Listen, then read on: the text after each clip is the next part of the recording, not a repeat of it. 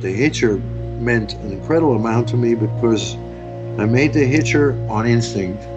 I decided in like three days uh, after meeting the director and reading the screenplay and seeing his short film, I thought this is perfect. And this is just at the moment that Ladyhawke was released. And people were telling me I was going to be to play the good guys, and I didn't understand it because I think you know I'm an actor. I'm not here to play any sort of guy. I'm here to sort of see if I can create a variety of characters in, in certain films and then see if it works and and learn and learn from it. So I did The Hitcher, and for that film to be a cult film for so long is just delicious because I made it like I went bullshit. This is a great script. Uh, it's a horror movie of the best kind in my mind. The director and I felt at home with each other from the first moment, and I thought, yeah, there's no way. You know, there's no way. I'm an actor. I'm going to do this. The material sort of spoke to me, and and so did the director. So what else do you need?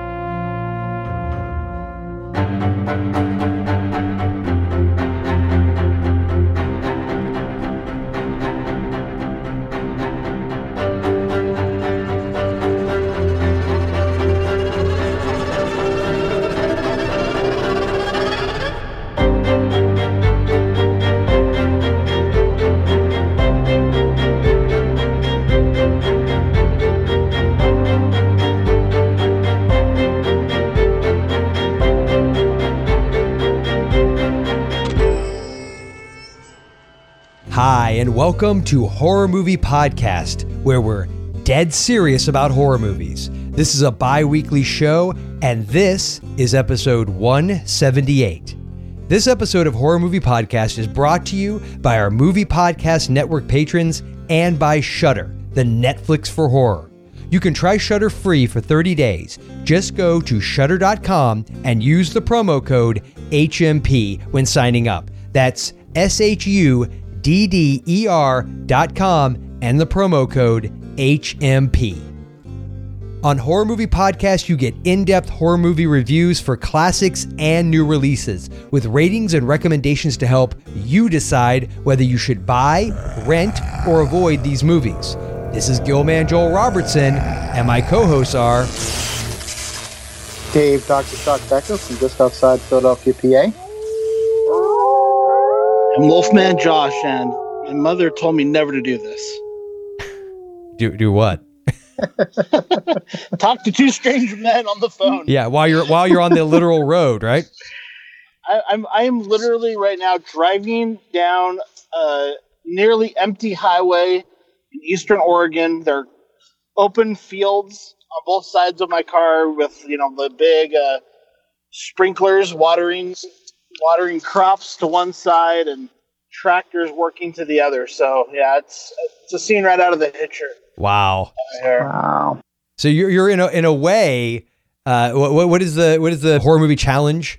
Yeah, this is a dead serious horror challenge. Yeah, yeah, that's right. There There it go. Yeah, the dead serious Yep. horror challenge. Yes, you should. So I guess I need to pick up a hitchhiker, is what you're saying. I think that just to make this feel very authentic and real. Yes. Well, Alright. if you pa- after you pass him, and then when you when you pass him again a mile down the road, then pick him up. yeah. Okay. Well, on this episode of Horror Movie Podcast, we are talking about movies that will take you down the highway to hell. You'll think twice about hitchhiking or its modern day equivalent, Uber, as we feature review two classics of this subgenre.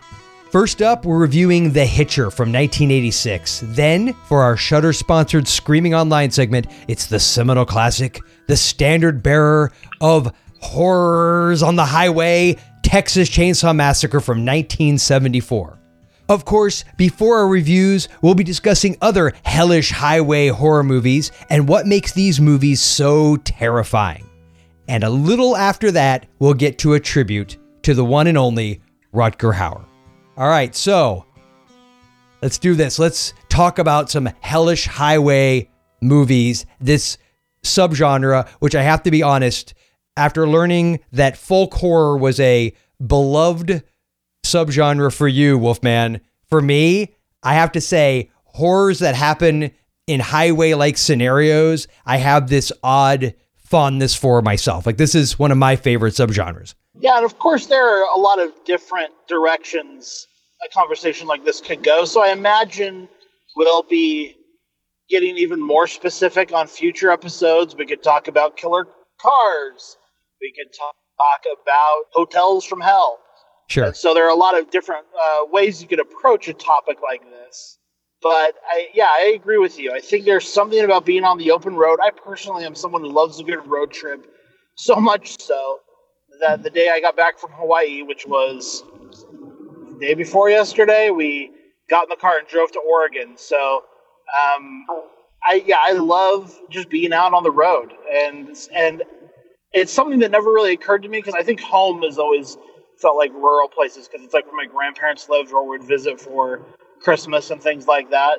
And so it never really occurred to me until I was an adult that the countryside could be creepy. Mm-hmm. And I, I remember watching this movie, Brigham City, which I've talked about a lot on this show.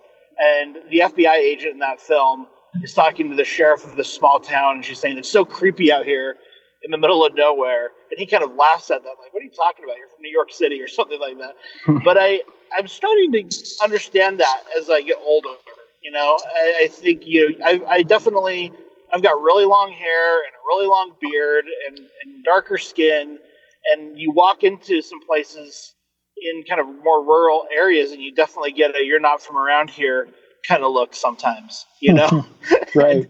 and, um, and, and you know, in Hawaii, I think it was a bit of that too, but from the other direction. I think my wife and kids got uh, "you're not from around here" look sometimes would go places. So I think uh, I think that's a real thing. I guess the question I have for you, Joel, and you're not. I guess is Florida strictly considered part of the South? Uh, strictly yes, but Florida's odd in that we have so many transplants from the north. For instance, my mom's side of the family we're all from Pennsylvania, so your neck of the woods there, Dave. And yeah.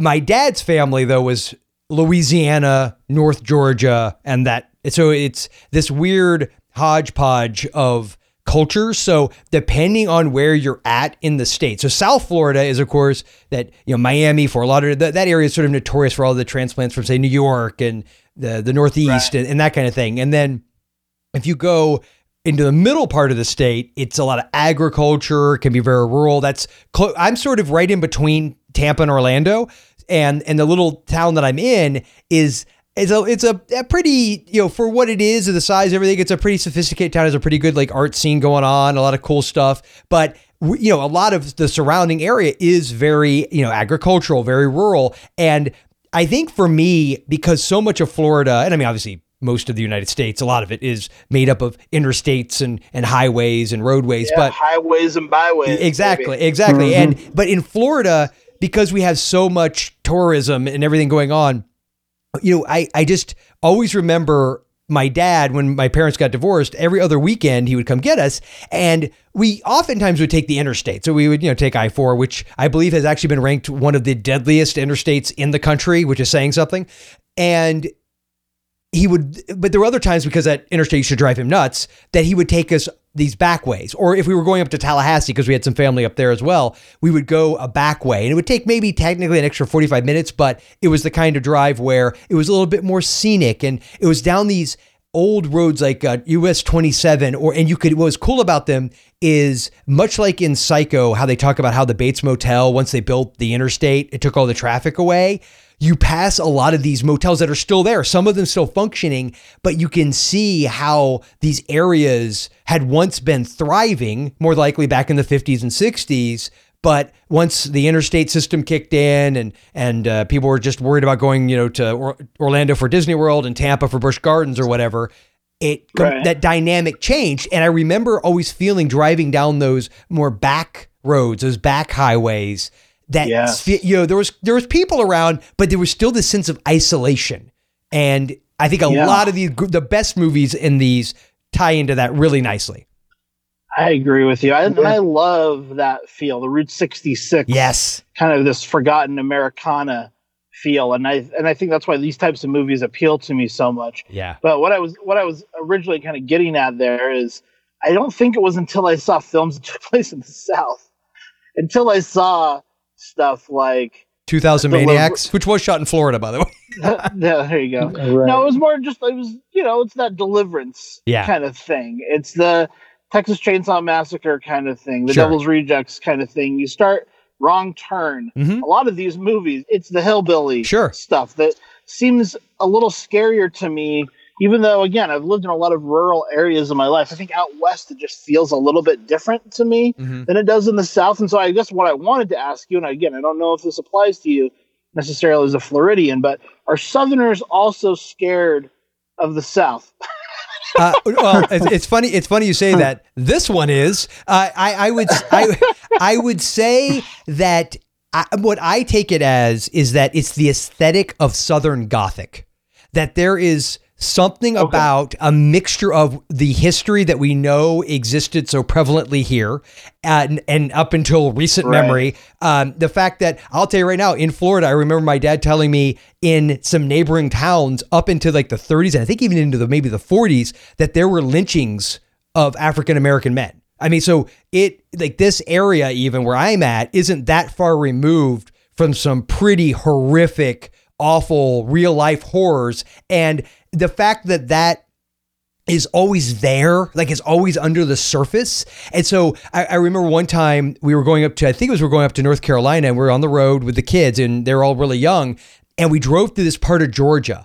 And it was somewhere in central Georgia, I believe. And we stopped off at a gas station, and there was this dilapidated, like Victorian style house in almost this open field. But it had been there for so long that all this you know, greenery had kind of grown up over it. And it just had this creepy like like as if this would be the house that the the the, the Sawyer family or whatever you want to call them from from uh, Chainsaw Massacre would have lived in had it not collapsed in on them. I mean, and so even as one who's you know lived here my whole life, there's certain pockets I'll go into and I I feel completely like an outsider. I feel you know it's not like I quote unquote fit in in in certain scenarios uh, depending on where I go. So um yeah, I, I get it. Like I, I and I think there's something legit to it. And in a weird way, and maybe this is the horror fan in me, I kind of embrace that twisted Southern Gothic Yeah. nature of the whole thing. The fact that there is Right. this pervasive creepy weirdness to all of it and it- it's almost like what i believe a lot of people maybe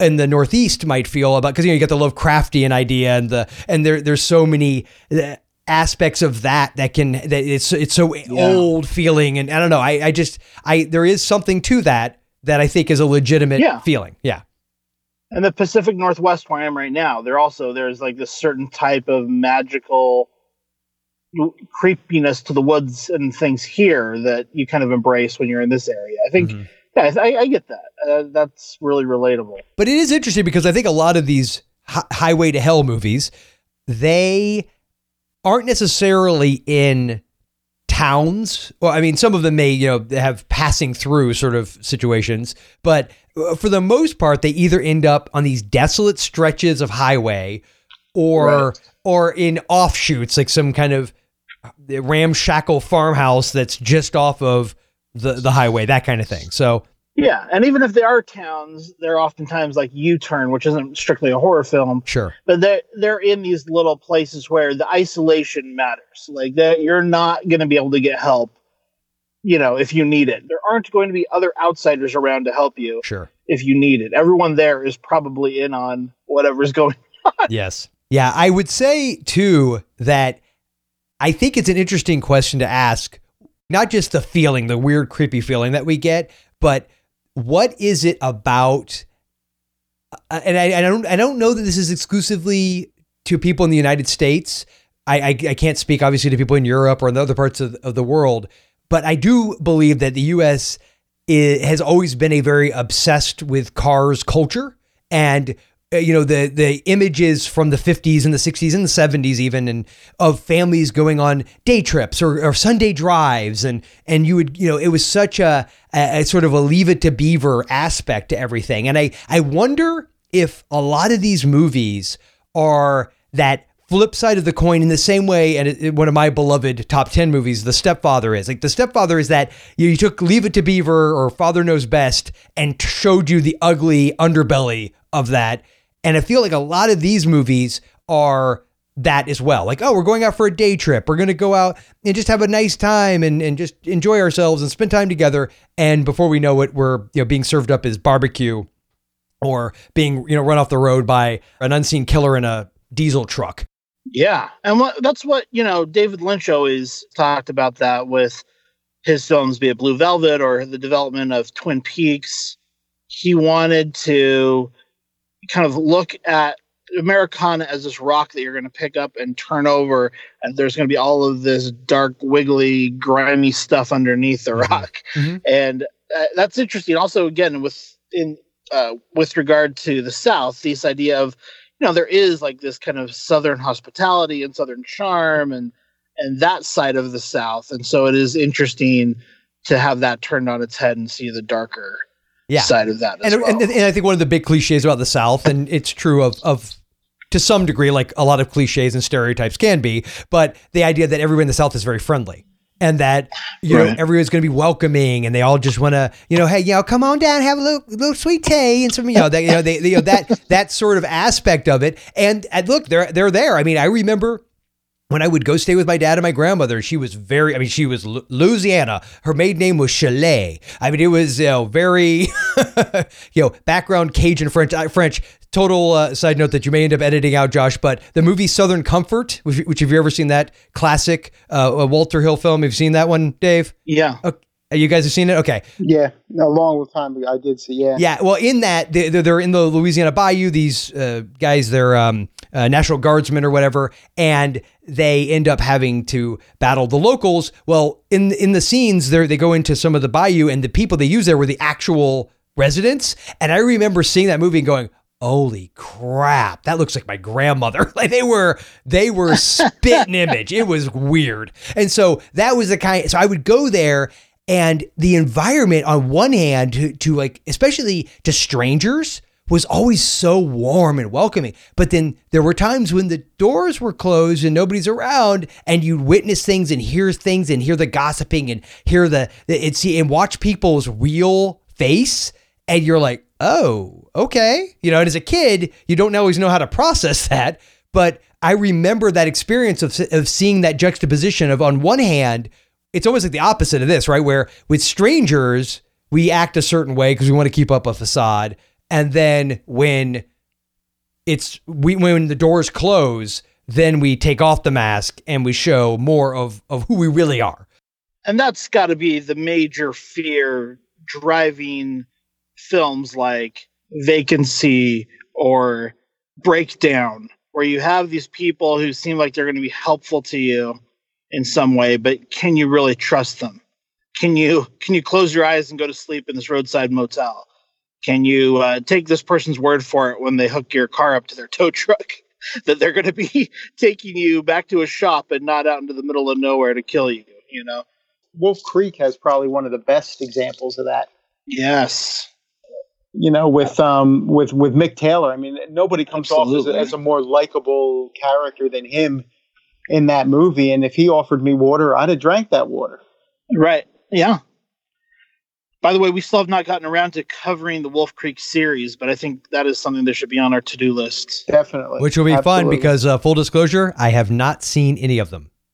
Oh Ooh, wow! so I'll be oh, yeah, that yeah. Wow. because it came out in 2005, which is right when we were getting ready to have our first. So it was like in that window. I've, I've talked about it before, where I just never got to it. By the time it was out on video and everything, you know, oddly enough, popping that in, you know, when you're dealing with a newborn, just didn't appeal to me at the time. So, so it just slipped off. It just kind of slipped off the radar. So yeah, no, I, I've got some to catch up on. Some some new quote unquote newer ones to catch up on. Um, another one I did want to bring up because it's funny. I don't I don't know why I don't think of it as being a highway to hell horror movie, but it totally is. And it kind of not contradicts what you're saying, Josh, because uh, what you're saying is totally true about the South, but it is an example of where being more out west can feel horrific, which is one of my personal favorites. Uh, and I'm talking about the original 1977, The Hills Have Eyes.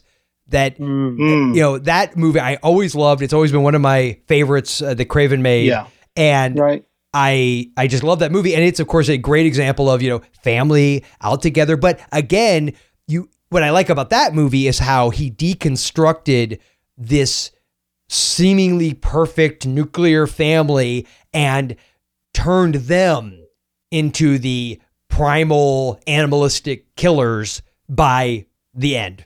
But even even though see, I, and I love I love uh, Craven's version of that too. I think that's one of my favorite Wes Craven movies as well. Mhm. But I am also a fan of the remake Mhm.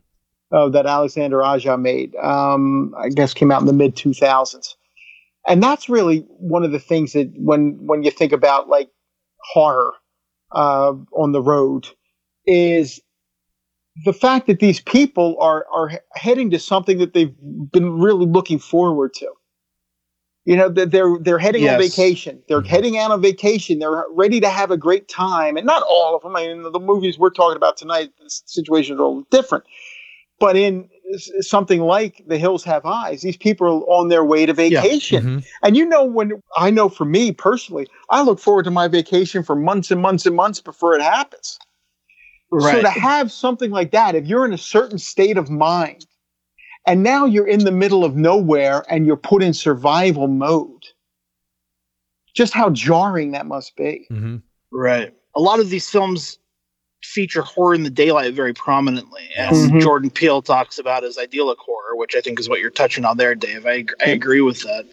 And I think when you talk about the West, Joel, I think the thing that strikes me about the West is scarier than the South is how remote it can get out here. Mhm. Yeah. And I think that's like you drive through Nevada and there's you're not if you're out in the desert and something happens to you in the deserts of Nevada, no one's coming to help. Like you're not going to see anyone else. Yeah. Like it's just you in the desert and whatever's It's not just in space that no one can hear you scream, is what you're saying. yeah, Yeah. it's also the entire state of Nevada. Gotcha. Well, and, and I don't. I'm assuming that it this this other movie that is one of my absolute favorites uh, that I, I love, love, love. That is a set in the West highway to hell horror movie in its own right, which is Duel, the 71 Right. TV movie that was Yeah. so well received as Spielberg's sort of debut TV. Well, I mean, he had done some, I believe, some Columbo and some uh, and some other things, but this is sort of the one that set things in motion for him, and Right. it ended up getting a you know a, a theatrical release. But this movie is total horror in the daylight. I mean, we never get a scene that's not you know completely out there and it again it's that idea of it's in the west and it does get so isolated and like so when your car's overheating and there happens to be a diesel truck that may be driven by either some psychotic or the devil himself it's bearing down on you and there's literally no way out of it and uh, it, Right. it does it so well oh, definitely. Well, and with you know the Hitcher, which we're going to talk about later, you know that has some big scenes in Death Valley, California, which again, it's just so desolate. Like, and if you've ever driven through Death Valley, it really is a bummer. I mean, I remember driving through there as a kid before cars were as quality as they are now, and you know, and especially we weren't super rich, so we're probably in the '80s driving a car from like, you know, the mid '70s or or mid '60s. I don't know and you know, if your car's overheating, I remember when I was a kid driving through Death Valley and it's so hot. We have all the windows rolled down and the heater on full blast because I guess your car's not supposed to overheat as easily if your heater's running. So I just Mm. remember blasting the heater through Death Valley. and It's like 114 degrees, windows down, just wanting to die. Wow. just and just hoping we weren't going to overheat. And there, I remember going through there bumper to bumper traffic, and just hundreds of cars out on the side of the road, overheated. And you can imagine a Hills Have Eyes scenario happening in a place like. Oof. Yeah, Wow. I, definitely. Because you're right. I mean, there's it's that's. I would love to go out to the desert and see it at night. I would. That's one of my bucket list things is is to be in the desert and just look up at the sky at night, just with none of the light pollution. But there is that very scare, and I think about it all the time. That that if you get a flat tire or you get mm-hmm. two flat tires, forget one flat tire, you get two flat tires, and you got one spare. You're you're screwed. You know that that's that. You're you're screwed. You're you're you're off work. What direction do you walk? You might as well be in the Sahara. But that's interesting that we talk about this because the real life possibilities are pretty deadly on their own. But most of these movies do include a pretty strong antagonist as well. So Definitely. most of these films are not just simply survival horror films. Mm-hmm. We're usually dealing with someone who's out to get our protagonist in a major way.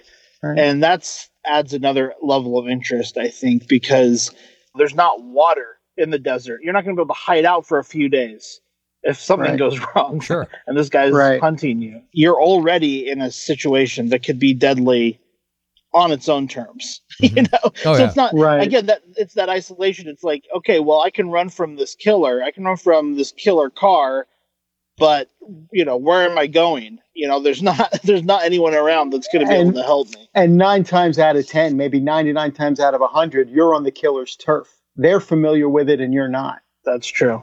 There's a book that I, I loved as a kid, and they did make it into a movie that the ti- they changed the title, and so it's escaping me. But it had Michael Douglas in it. It came out a few, just a few years ago, the movie version. But the book is called Death Watch. And it's by a guy named Robb White, and it's a very you know narrow little novel. But the whole premise is this. I remember that. You remember that book? And the and the kid Yeah. is a, a guiding this rich lawyer type guy, who's real Yep. arrogant, and the guy wants to you know bag himself like a bighorn sheep or whatever, and he doesn't listen to the kid. Ends up, and this is not a spoiler because it's like the, it's the, the catalyst for the whole story. He ends up shooting and killing like a mountain man and wants to cover it up. Well, the kid is a person of integrity. He's like, well, look, it was an accident. We'll explain. And the guy's like, no. And so he turns on the kid and strips the kid down to like his boxers and sends him out in the desert and wants to let the elements take him, but just in case he's going to hunt, basically hunt him as he's going. And it's this really wonderful suspense uh, idea, but it's to your point of it's bad enough to have to do with the elements, but then you know having a guy with a 30 six and a, a high powered scope making sure that those elements take you out, you know, adds a level of horror to the proceedings as well. Oh yeah. I remember a film we talked about a few years ago called Downrange, which is on Shudder currently. And do you guys remember that film? Yes. I don't know. I never saw that one. It's excellent and so incredibly tense. Okay, I'm I'm adding it. I'm adding it to the list right now. My cue. I personally liked the premise more than I than I liked the execution, but it has some really strong moments, I would say. And Yeah. basically, you know, this car is driving down the road, and a sniper takes out the tires, right? Oh, cool. And now there's a car full of people, and they're on the side of the road in the middle of nowhere with no cars coming by, and there's a sniper watching them, Oh, and they wow. and they can't move, and they're kind of stuck behind this car. I love that premise too. Yeah. And and I, I like in the movie too because some then if somebody does come along, well, guess what? They're now stuck in that situation. You know, you you think you there you think help is on the way at, at some point, and and it, it turns out to be something completely different. I really did. I I really liked that movie. I thought the the tension in it was uh, was extraordinary. yeah. Very cool. Okay, so I want to ask you guys this because obviously we're going to be covering Texas Chainsaw Massacre, and uh, for for those listening, uh, you know, do know that we are still planning a franchise coverage of of that. But for the purposes of this, we were like, you know, we wanted to do a Screaming Online Shudder segment, and we felt felt like this movie would fit best with this particular theme, and we also knew that we wanted to cover The Hitcher. So I will say this though, I feel like The Hitcher definitely adheres to the whole highway to hell. I mean, it is a I mean, you do leave the road a couple times, but it is a road-based horror movie. Whereas Chainsaw Massacre and and some other movies that might fall into this bucket do obviously go off of the highway at some point, but it is the road itself that leads you to the nightmare uh, and it and the isolation. So for you, is it that it all ha- do you feel like it has to be primarily set in in the highway, sort of like a joyride or a duel or the hitcher, or are you do you feel like well you know no if we go off, it's just as long as the highway is there as a symbol, as a motif, as a element to get our protagonists to their demise, that's good enough. Yeah, I mean, I guess in my mind, I've always thought of it as kind of road trip horror. So Okay, I think that can encompass a lot of things. sure. You know, I think Near Dark could fall into this category, for instance, for me.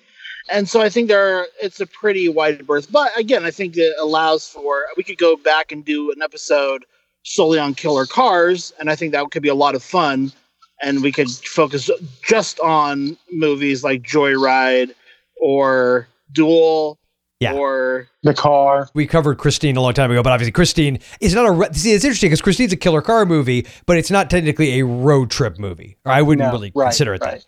Exactly. Yeah. So maybe Christine is a killer car movie, but it doesn't quite fit into this. That maybe wouldn't fit into this genre for me. Whereas Texas Chainsaw for me clearly fits into this genre. Sure, Right. sure. I, I don't know what it is specifically. You know, I, I think it's just that kind of horror on the road, as we've all, you know, as we've kind of referred to it in the past. And I, The Hitcher for me was always the film that crystallized that idea for me. But yeah, I don't think it has to just be that. I think Deliverance feels like that to me Sure. as well. Like Sure. it's just it's the idea that you're kind of out there Yes. and the BFE, yeah. you know, and there's Yeah. not there's not other people or other things that can help you. And I and I and yeah, and I think what you said is great. That the highway is the thing that leads to the danger. It is a highway to hell in that sense, you know. Like there's Mhm. this this trip is going to take you down a road you don't want to go down. Yeah, and I Right. haven't seen this in a very long time, but you guys remember Road Games from I was 1981? just think I was just thinking about that movie. I haven't seen it in a while either. Uh, and geez, I wish I had revisited it because I think it would fit this this theme perfectly. It's got it's funny because it's a, it's an Australian movie, but you have Stacy Keach meeting Jamie Lee Curtis by chance out on Mhm. the open Right. road in the outback. Yes. Uh, you know, because that was at a time when they were bringing a lot of uh, a lot of American and British actors in, much to the chagrin of the Australian actors. Right. But it it fits perfectly with this. I, I haven't seen it in a while, um, but it's uh, but I but it does. It fits this theme perfectly. Um, and one that I had, uh, I guess, talked about before was Race with the Devil Mhm. from the from the mid '70s with Peter Fonda and Warren Oates in it. They play uh, some friends. They bring their wives along in this uh, Winnebago, and they're trying and they they see something they weren't supposed to see, and now they're running from their lives from this cult. Mhm. And it's again, it's that that whole sort of thing of, of just you're in the you're, you're out there, you're you're looking to have a good time, and okay, well, I saw something I shouldn't see, and now I'm done. I mean, people now I'm I'm running for my life. I got to get away from these people, and I don't know any store I go into, one of these cult people could be serving behind the counter. Right. Mhm. You know, you're you're in their territory. You don't know anybody there. You don't know what the relationships are. You don't know who ties in and who doesn't. You can't go to the cops sometimes because the cops might be tied in with it. Yes. It's just that that whole thing of just where where do you go? You are isolated, and you you you know you've done it to yourself because you've this is something you wanted to do. You don't know, but you don't even get to your destination. This is like on the way there, and now you're in the middle of whatever you know, any small town, any even a big town. You don't know that you don't know the game and you don't know the score, but you're the one being that they're looking to take out. And I think that those type of movies just can can really bring you to the edge of your seat if done properly. Did either of you see Hush from 2008? It's out of the UK. Man, that No. sounds super familiar. I can't think of. It- It's not. It's not the that. Gwen, it's not the Gwyneth Paltrow thriller from the uh, the later 90s. It's and the, there was a Hush that came out that was, I think, a Netflix only movie back in 2015, but that was that had nothing to do. Oh with yeah, no, that's with the, that's the. Flan. Yeah, that's the Mike Flanagan movie. That's fantastic Yeah. as well. Oh, yeah. that's what I'm thinking of. Yeah, yeah, yeah. No, this is from 2008, but here's the premise. So as, as, as I was going through this, I was thinking, wow, this actually, I'm going to track this one down. Uh, it's apparently only available on disc at Amazon, according to IMDb. But it, the premise is a young couple on a motorway journey are drawn into a game of cat and mouse with a truck driver following a near accident. So a very Duel-like vibe. Uh, but the fact that it's out of the UK is what intrigued me. I think the most out of that. So I, w- I think I'm gonna, Yeah. Hmm.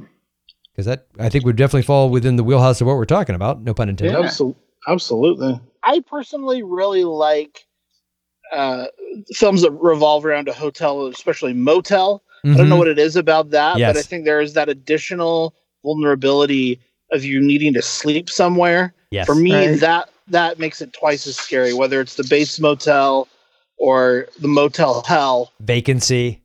yeah, yeah, exactly. right.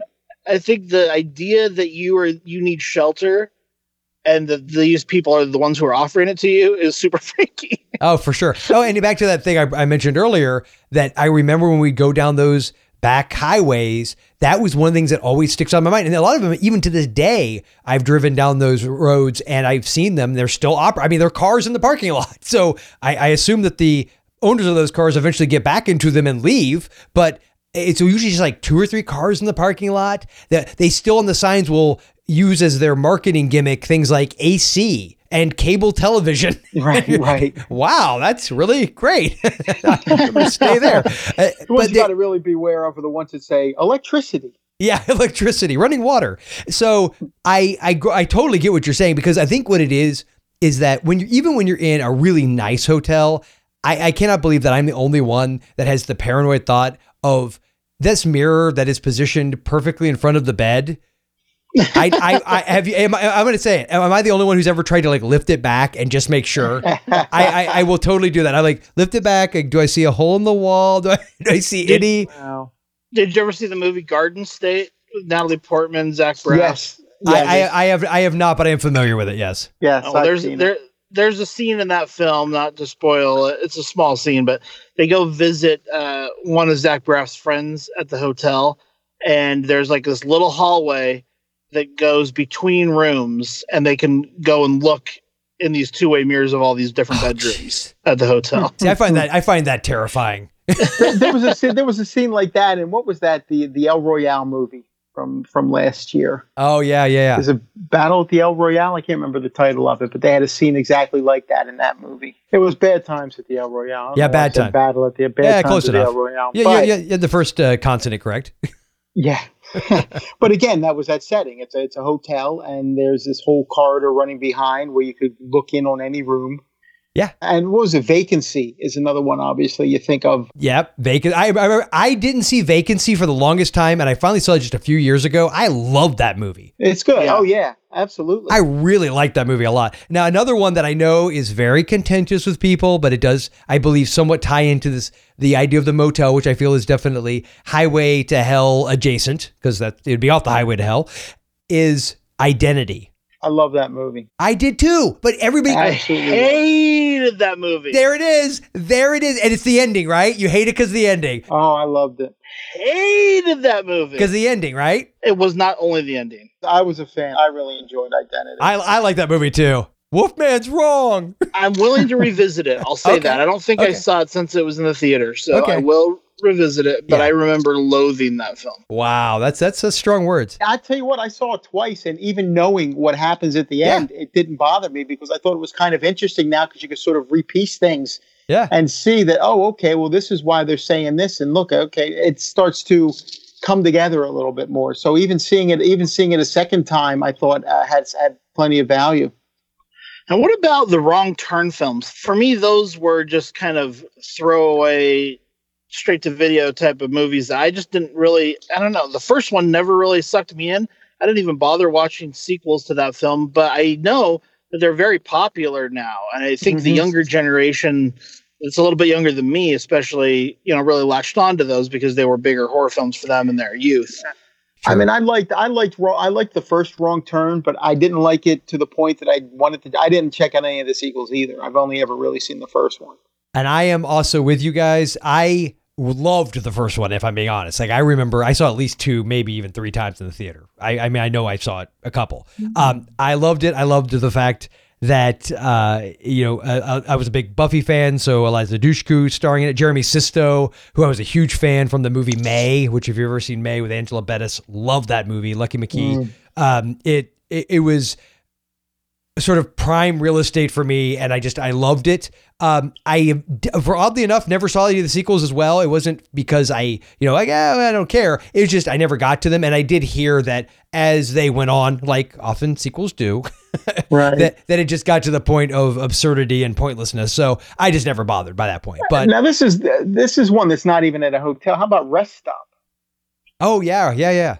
I don't know Takes that I place- saw Rest Stop. That's oh, that's a that's you're on the road, and that's obviously at a, at a rest stop. Yes. and, and a lot of it takes place in a, in a like a bathroom, if, if I'm not mistaken, Man, or that rest sort of stops setting. Are freaky to me. They though. are. Oh, Mhm. they're very freaky. How about the ones because we in in Florida? I don't know if you guys have the same thing. Where at ours, where it'll say it'll have this big sign that'll say "No nighttime security on duty," and it's like the fact that they gotta let you know that, and you're like, "Uh oh, I don't want to go to the bathroom this bad." So It's one yeah, of those places, uh, you know, you pull up to it at night and there's Oh. maybe one other car there, and you're yes, like, mm, I'll uh, wait Yeah. for another car. I'll tell you maybe, what, or- as as you're heading down the Jersey Shore, uh, you're on the Garden State Parkway. You are in the middle of the Barrens, but in you know this just this this road just cuts straight through it. They have rest stops like in the middle where people come in one way and the other way can, can access it. And I think there's like one light or something there. And like I said, it's in the middle of the Barrens. I don't stop there in the day. There's no way in hell I'm going to stop there at night. Yeah, I'm really surprised there aren't more rest area horror movies when you think about it, because it seems like on on the face of it, it's such a simple location, and maybe that's the pro- the problem is like getting enough of a story to go around that one area. Yeah. But it, it does. I always feel like the if you took the sniper idea and mixed it with a rest area, That was a real story in the Northeast um, years ago that people were getting out. They were heading into uh, not just rest stops, but restaurants. They were, he- you know, they were on 95. That's like uh, where this situation happened, where people were walking in and they were taking out by like one of those, I don't know, what, like an exploding bullet to the head. They're just walking and boom.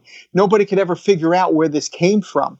Um, you know, who was doing this. And there were uh, several people at several different rest stops in different areas that were just shot through the head. It was never ever the same area where these people were getting out. They eventually found out that it was a guy training a, a teenager to do this, and he had it so that his car seat would fold down. oh, is this And the whole the- Washington D.C. sniper guy? It might have been that. Yeah, it might have been in. Washington, but it wasn't just in Washington. It was in Yeah. different areas along 95 that this happened. They were out traveling doing this. People are getting out to go in and enjoy breakfast while they're on the road, and boom, one of them is Yeah. shot through the head. And Yeah. everyone else, you know, it, it was really a scary situation. yeah, I remember when that happened. Yeah, there was a movie in 2013 called Blue Caprice, and I think it's about that same. Yes, I think you're right. positive. Wow. Because I think that's the car that they used. Yep. I, I remember when that was going on, and it's just because you think about that, it can happen anywhere.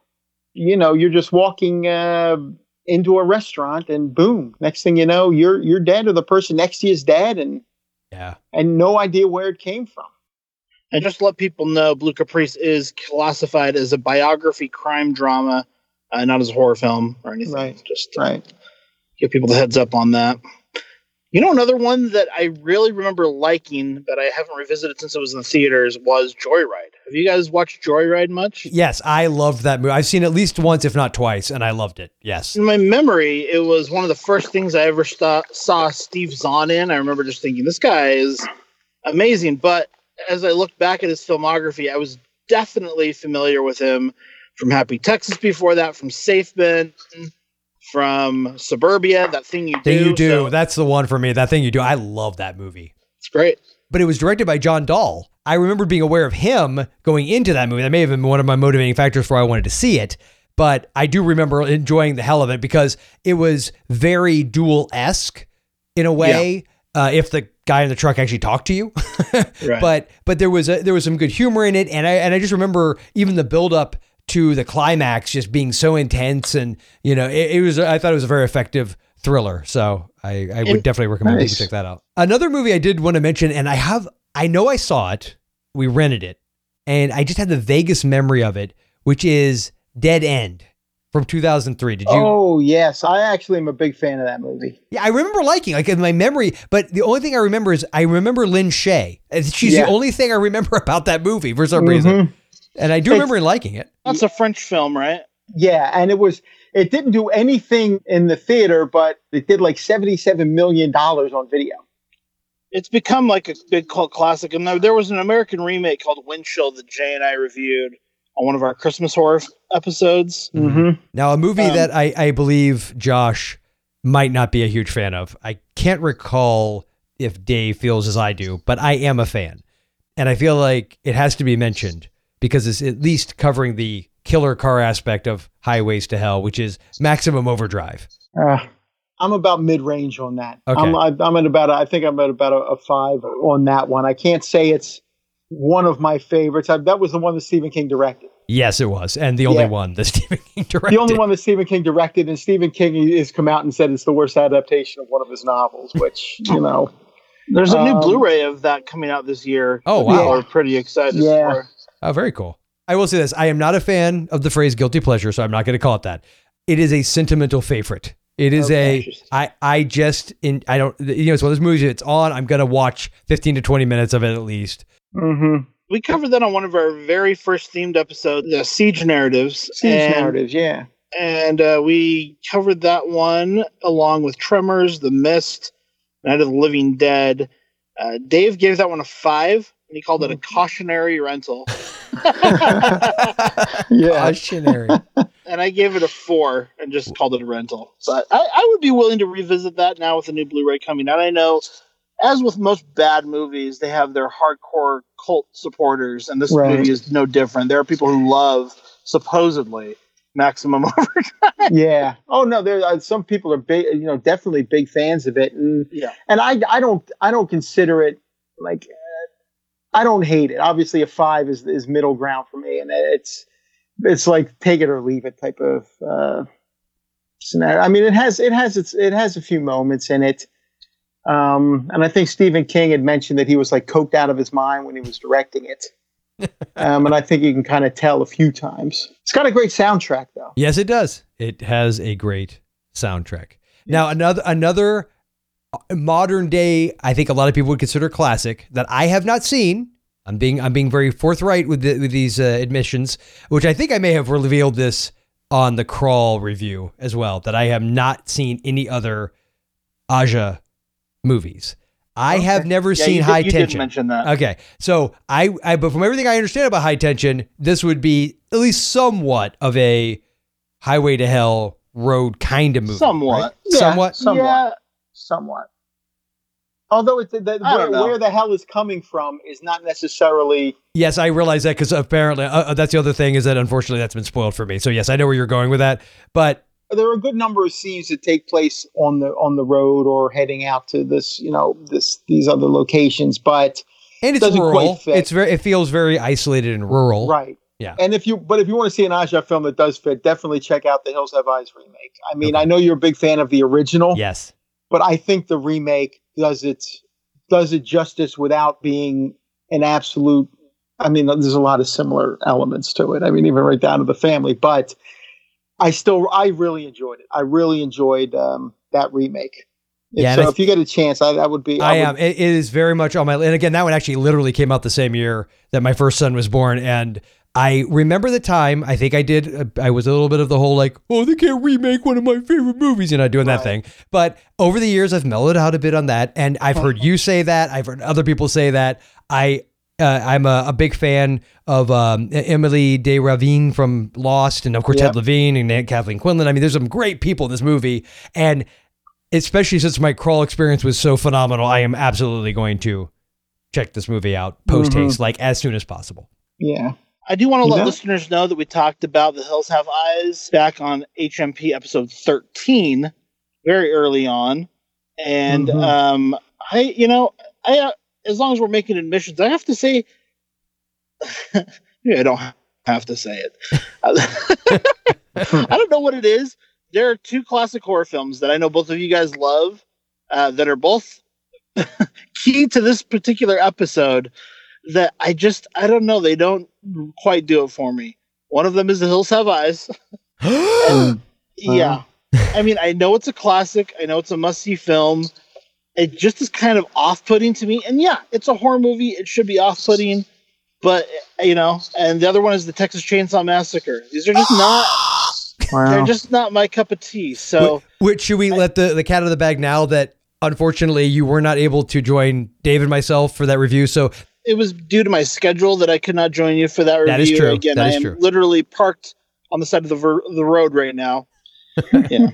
I'm looking here at our reviews, and Dave gave The Hills Have Eyes an eight and said buy it. I gave it a six point five and called it a must see rental. the original or the or the remake?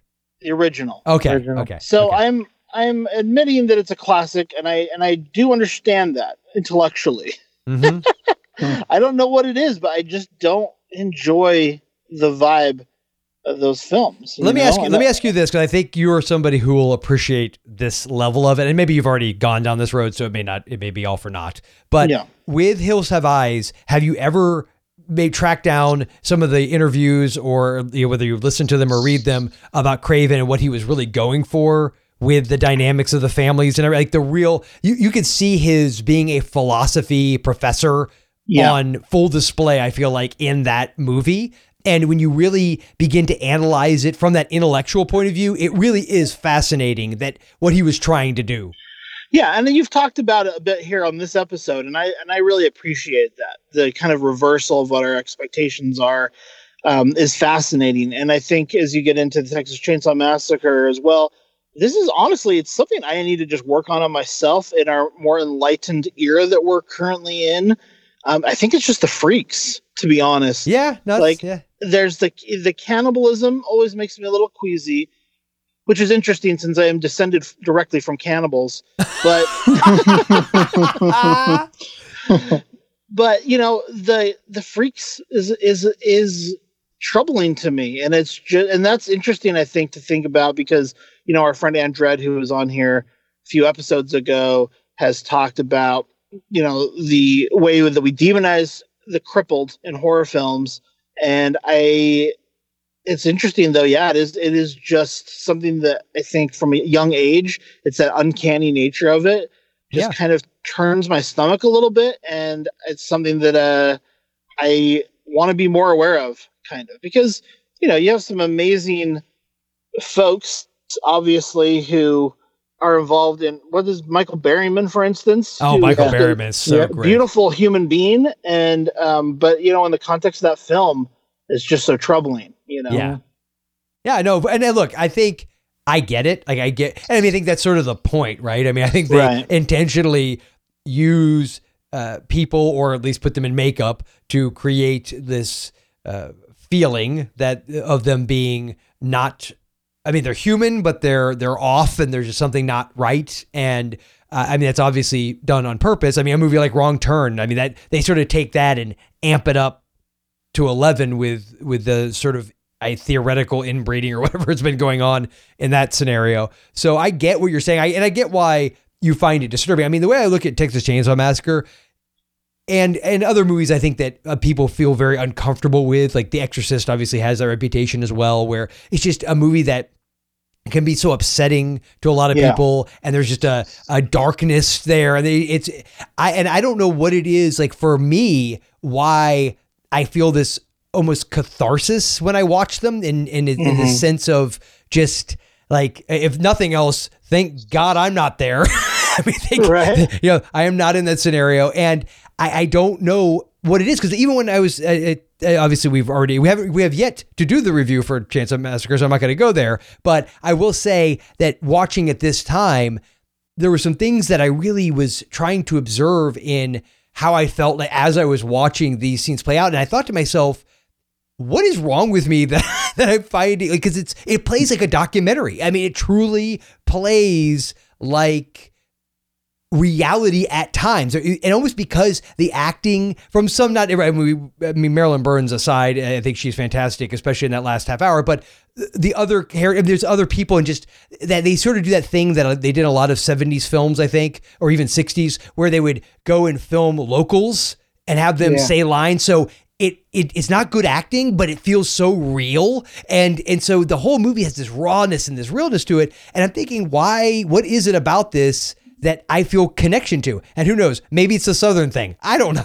but I just I, I do know that I get what you're I get what you're saying. I get the Yeah. off-putting nature because I mean I have other movies that I feel that way about that I for uh, for me it tends to be certain things like certain acts like like graphic sexual assault and by the way i mean i'm not saying that uh, if you're if you can watch a movie that has that i mean first i appreciate last house on the left it bothers me up one side and down the other and i don't like rush to watch it whenever i can Right. but i do appreciate it for what it is right Yeah, no, I, I agree. And it, uh, well, I mean, you want to talk about filming local, something like uh, Deliverance. yes That's where it really, really bothers me to that point of, of you know, when the, and you, you know that these people are local to that area. And I know that the, the kid who played the banjo, I think he had read was somebody that they just sort of stumbled upon. yep That's where it really gets to, to me when, when it's to, to like that level of it. I, I had a hard time with uh, certain scenes in, in, well, for other reasons, there are some scenes in that that really Sure. bother me. but it- Right. even the ones with the locals were just very you know, Creepy. just yeah, It's right, creepy. Exactly. there is something it's not even the i mean obviously the violence and the things that happen in the movie but it's just the ambiance the atmosphere back to that idea of like the southern gothic there's just something about that feeling that gives you the freaking heebie jeebies Yeah. Mhm. and I don't know what it is. Like, it, you know, it, I think for me, it's a lot of my movie watching and any genre has a lot to do with the vibe, like the Sure. the feeling, and so I, you know, a lot of that has to do with the setting, like and, and things like the locations and the costume design and the sets always matter a lot to me. So, like, just thinking about it, my top ten horror films, like The Thing, for instance, or The Lost Boys the worlds that they create around those movies are so appealing to me. They're kind of like worlds I want to live in, even though they're horrific and terrible. sure i, I, can it really imagine kind of like wanting to settle into that. And so it is a different level of horror than to think about a world like the Texas Chainsaw Massacre, where it's like the last place on earth you'd want to inhabit. You know what I mean? Right. sure It's just so such a nightmare. And it's Such funny. a- I I think I'm the opposite of that. I think I, I Yeah. almost that's the what what sort of because I don't want to live in the world of the Texas Chainsaw Massacre. And it's funny because the thing is one of my uh, Yeah. top three. I don't necessarily I don't want to live in that atmosphere either, to be honest with you. so it's almost like ha- it's it's the opposite. Yeah, I know, I know. You're you're Yeah. a winter you're a winter person. I'm not a winter person, so I can I can understand that. Um, but it's just the it's like it's it is it's like the opposite for me. That um, not that not that it appeals to me, but that's that's what really what really gets to me uh, about a horror film, and definitely about the Texas Chainsaw Massacre. Yeah. I mean, that's one of those things. I don't even know if I want. I don't even know if I want to visit the shooting locations of that movie. right. I hear that. all right you, you want to wrap up Yeah, we good? Can you guys think of any other big omissions? I, I hope not We covered uh, a lot more than. Yeah. Okay, cool. All right, so that wraps up our discussion of Highway to Hell horror movies. And uh, now let's go into our tribute to the great late Rutger Hauer. I've seen things you people wouldn't believe. Attack ships on fire off the shoulder of Orion. I watched C-beams glitter in the dark near the Tannhauser Gate.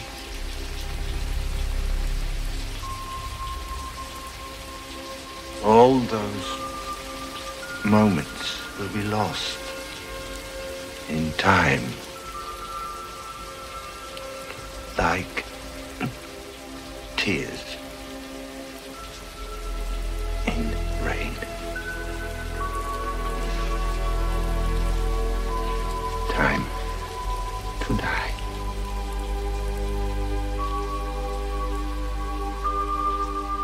I love Rutger Hauer, you guys. He was Yeah, one of those actors who just um, gets to a deeper level, I think, in his performance than a lot of actors do.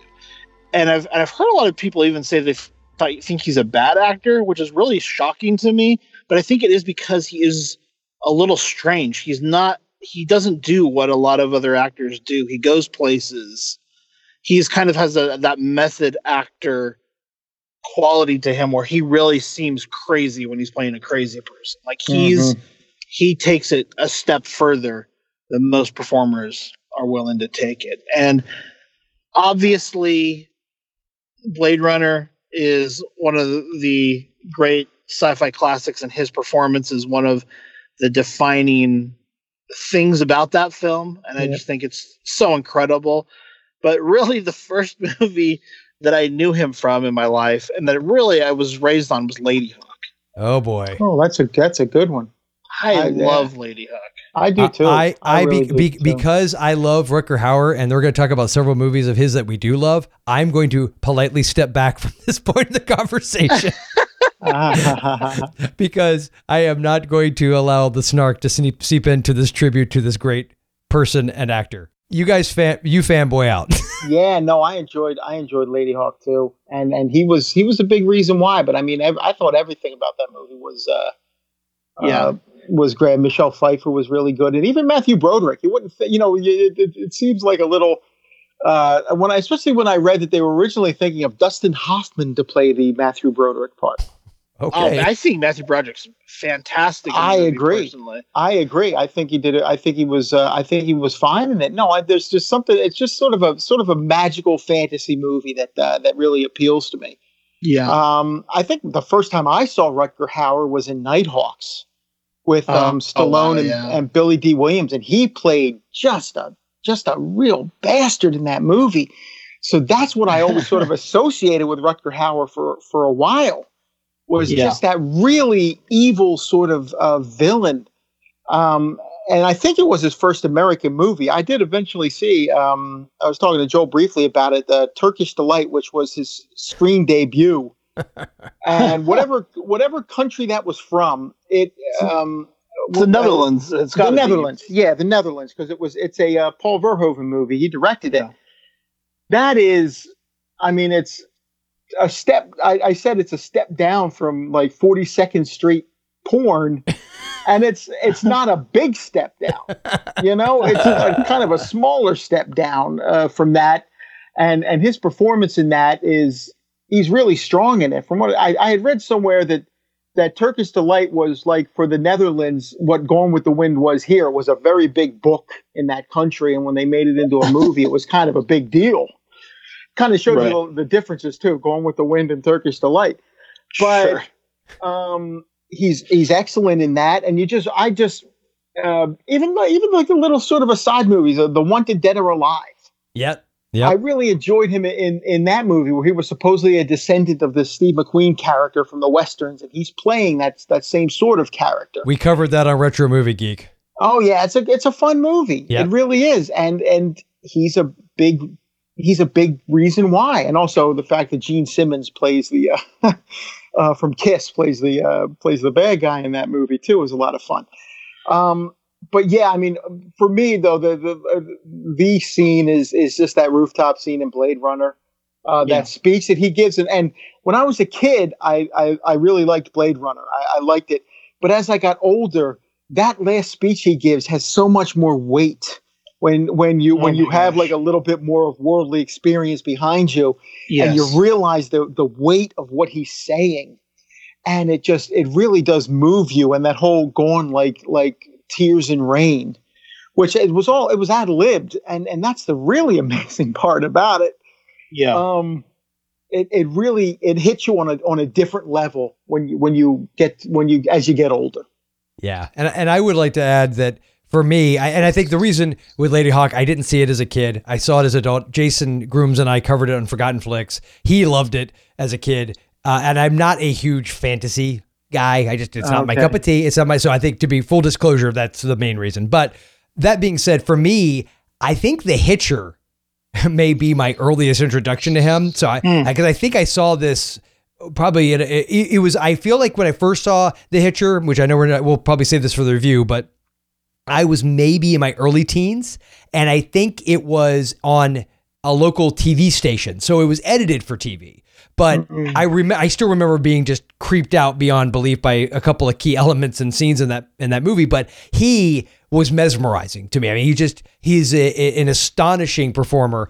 Um, and then of course, obviously his role in Blade Runner, which I also saw. I was still probably in my early, you know, late yeah, 12, 13, 14, I feel like is when I first saw Blade Runner. So I I was always familiar with him. And then my dad took me to see Split Second, which I don't know if you remember that one uh, with Kim Cattrall. It's the one where it's someone in the future and England because of glo- and they actually referred to global warming and it was and it came out in '92. But because of global warming, uh, uh, England is I guess it's, or London specifically is starting to get flooded out and this creature, this alien-like creature, is going on a killing spree, and he has to come in. And again, it's a movie that is a is a really really bad movie, but it's like so bad it's good, and it's because of him. it's because of him. And uh, and there was a couple TV movies he did that I loved, love, love, love. Did you ever see Wedlock? And it also went by the name Deadlock. Yes. Remember that one where, you, where Uh-huh. they where they would put the, the necklace around their heads and they the man and the woman they had to be within proximity of their head would explode. I love that one. And he was in another one that was a lot more serious than that called Fatherland, which was this alternate history. Uh, I believe it was an HBO movie as well. Did you guys ever see that one? No. I have not seen that one. I think you guys would dig it because if and it's been a long time. I'm pulling this from the memory banks, but he plays, and which is of course perfect casting uh, from his look. He plays an SS officer, and it is if Germany and Hitler had won the war, and they and it takes place in the 60s, so it's like 20 something years. I think they're getting ready to celebrate Hitler's 80th birthday or something, and wow. and they basically he's this SS officer who's also a, a, I don't know if he's an SS officer. He's a detective. I seem to remember him being in that type of uniform, and he you know is a, is a proud German and, and all this stuff. But he basically begins to discover that there was this thing that was covered up, and it's the Holocaust, and that it's been completely buried. And so it's them uncovering, and, and that, that's kind of it's a fascinating uh move, like an alternate history. That uh, sounds kind of really interesting. Yeah, it really it- does. Yeah, I think you guys would dig it. It's a really cool movie. But yeah, even stuff like that or Cross Worlds, which is like a straight to video sci-fi movie. There's a, a lot of these um was it uh, Blood of Heroes? Have you ever seen that? No. From No. I, I think it's from 90 I feel like it was early 90s, maybe late 80s. I'm, I'm going to have to cheat here just for a second on the, on the IMDb. Yeah, Blood of Heroes 89. I I it's a I, I'll just read you the quick little IMDb premise on this sucker, but it's in the future where most of mankind and technology is wiped out. Six people travel from place to place playing a brutal form of football with a dog skull. They hope one day to play in the league in a city. That sounds terrible. Yeah, and You know Rutger, Rutger Hauer, Joan Chen, and Delroy Lindo star in this movie.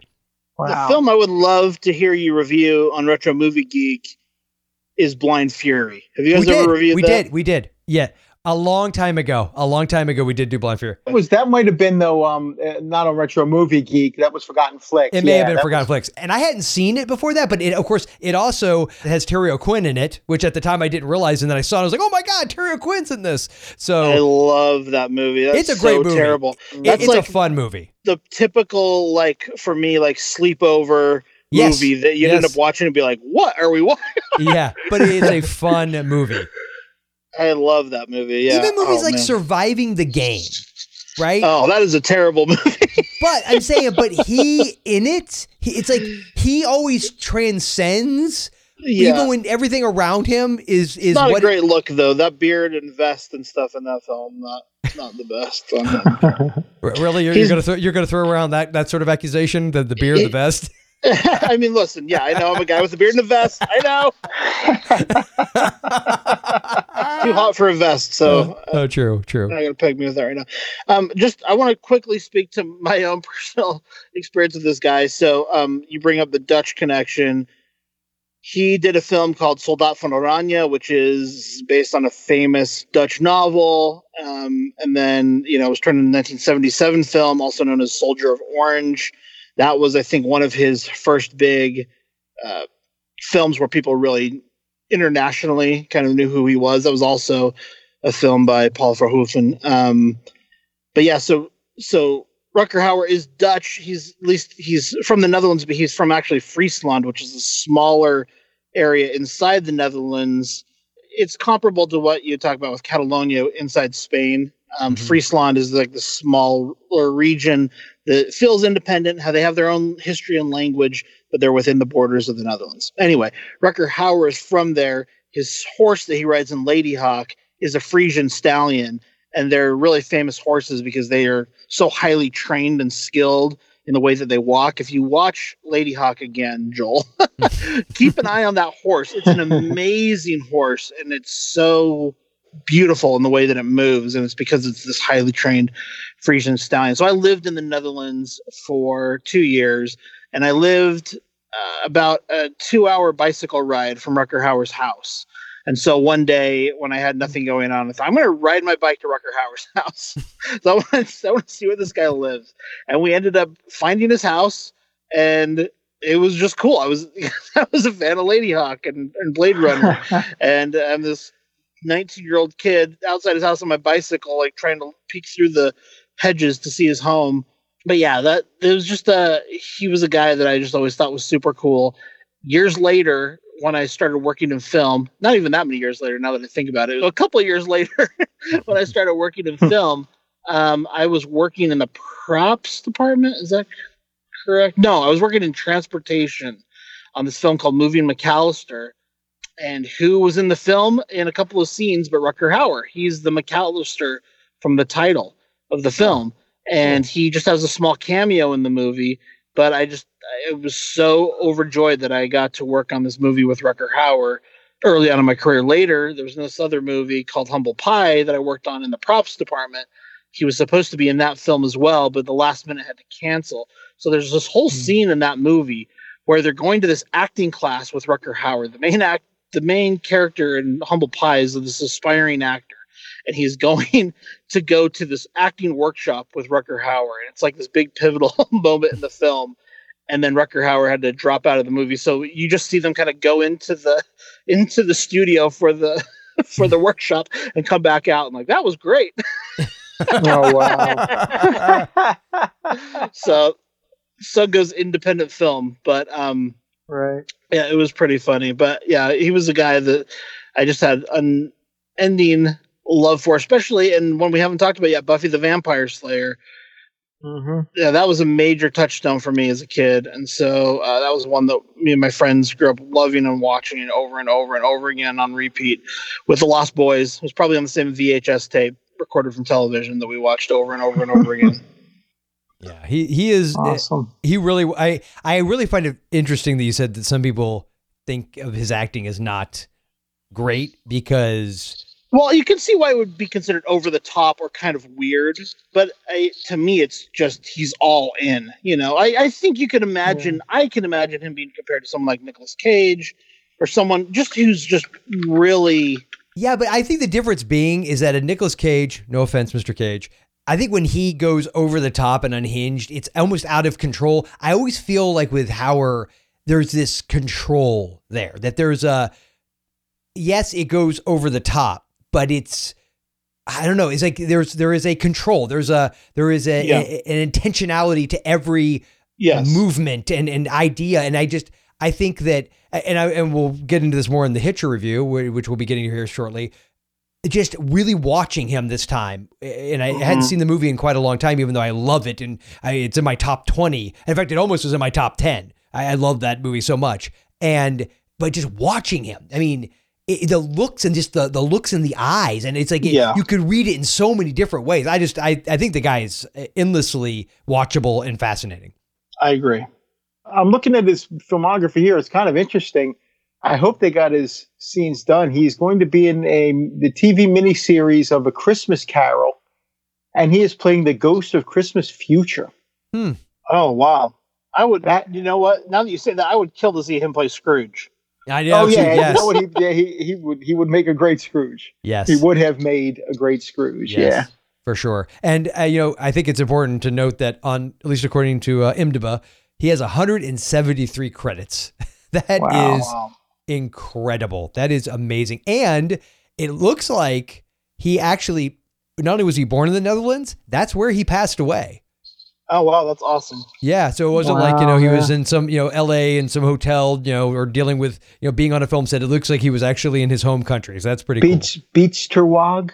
It looks like Yeah, I, don't, I have no idea how to pronounce that. Yeah, let's defer Beach to uh, Terzwag. Yeah. That's for- for- Josh. definitely not right. let, me, let me look it up. yeah. B e e t s. I would have said Biestersvog too. I, I Yeah, that's not too bad. Yeah, Beistersvach. Biestersvog. Okay. Okay. Beistersvach. Hmm. Yeah, you, now you're treating me like Peter treats me. no, no, that's not how you say it. I also we should probably mention Hobo with a Shotgun and Channel Zero for the genre film fans out there. Those were definitely major contributions. And if you haven't seen his season of Channel Zero, um, he really had a major hand in the way that that season played out. I saw an interview with uh, the executive producer of Channel Zero, and they basically said, "Yeah, Rutger came in with all these ideas and like seriously changed the course of." How they had planned to do that season, so Wow. worth checking out. yeah, I uh, I guess then our our our hearts and and thoughts are out to the Hauer family and his friends and everybody who knew him personally, but obviously to all his fans the world over. You will be missed, good sir. Yeah. Absolutely. Definitely. All right. So with that, that is our tribute to Rutger Hauer. We will now go into our feature review of The Hitcher, 1986. The moment he stops, the terror starts.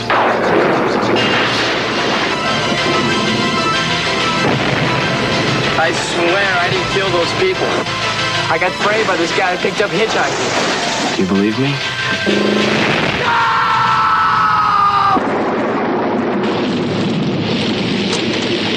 My mother told me never to do this.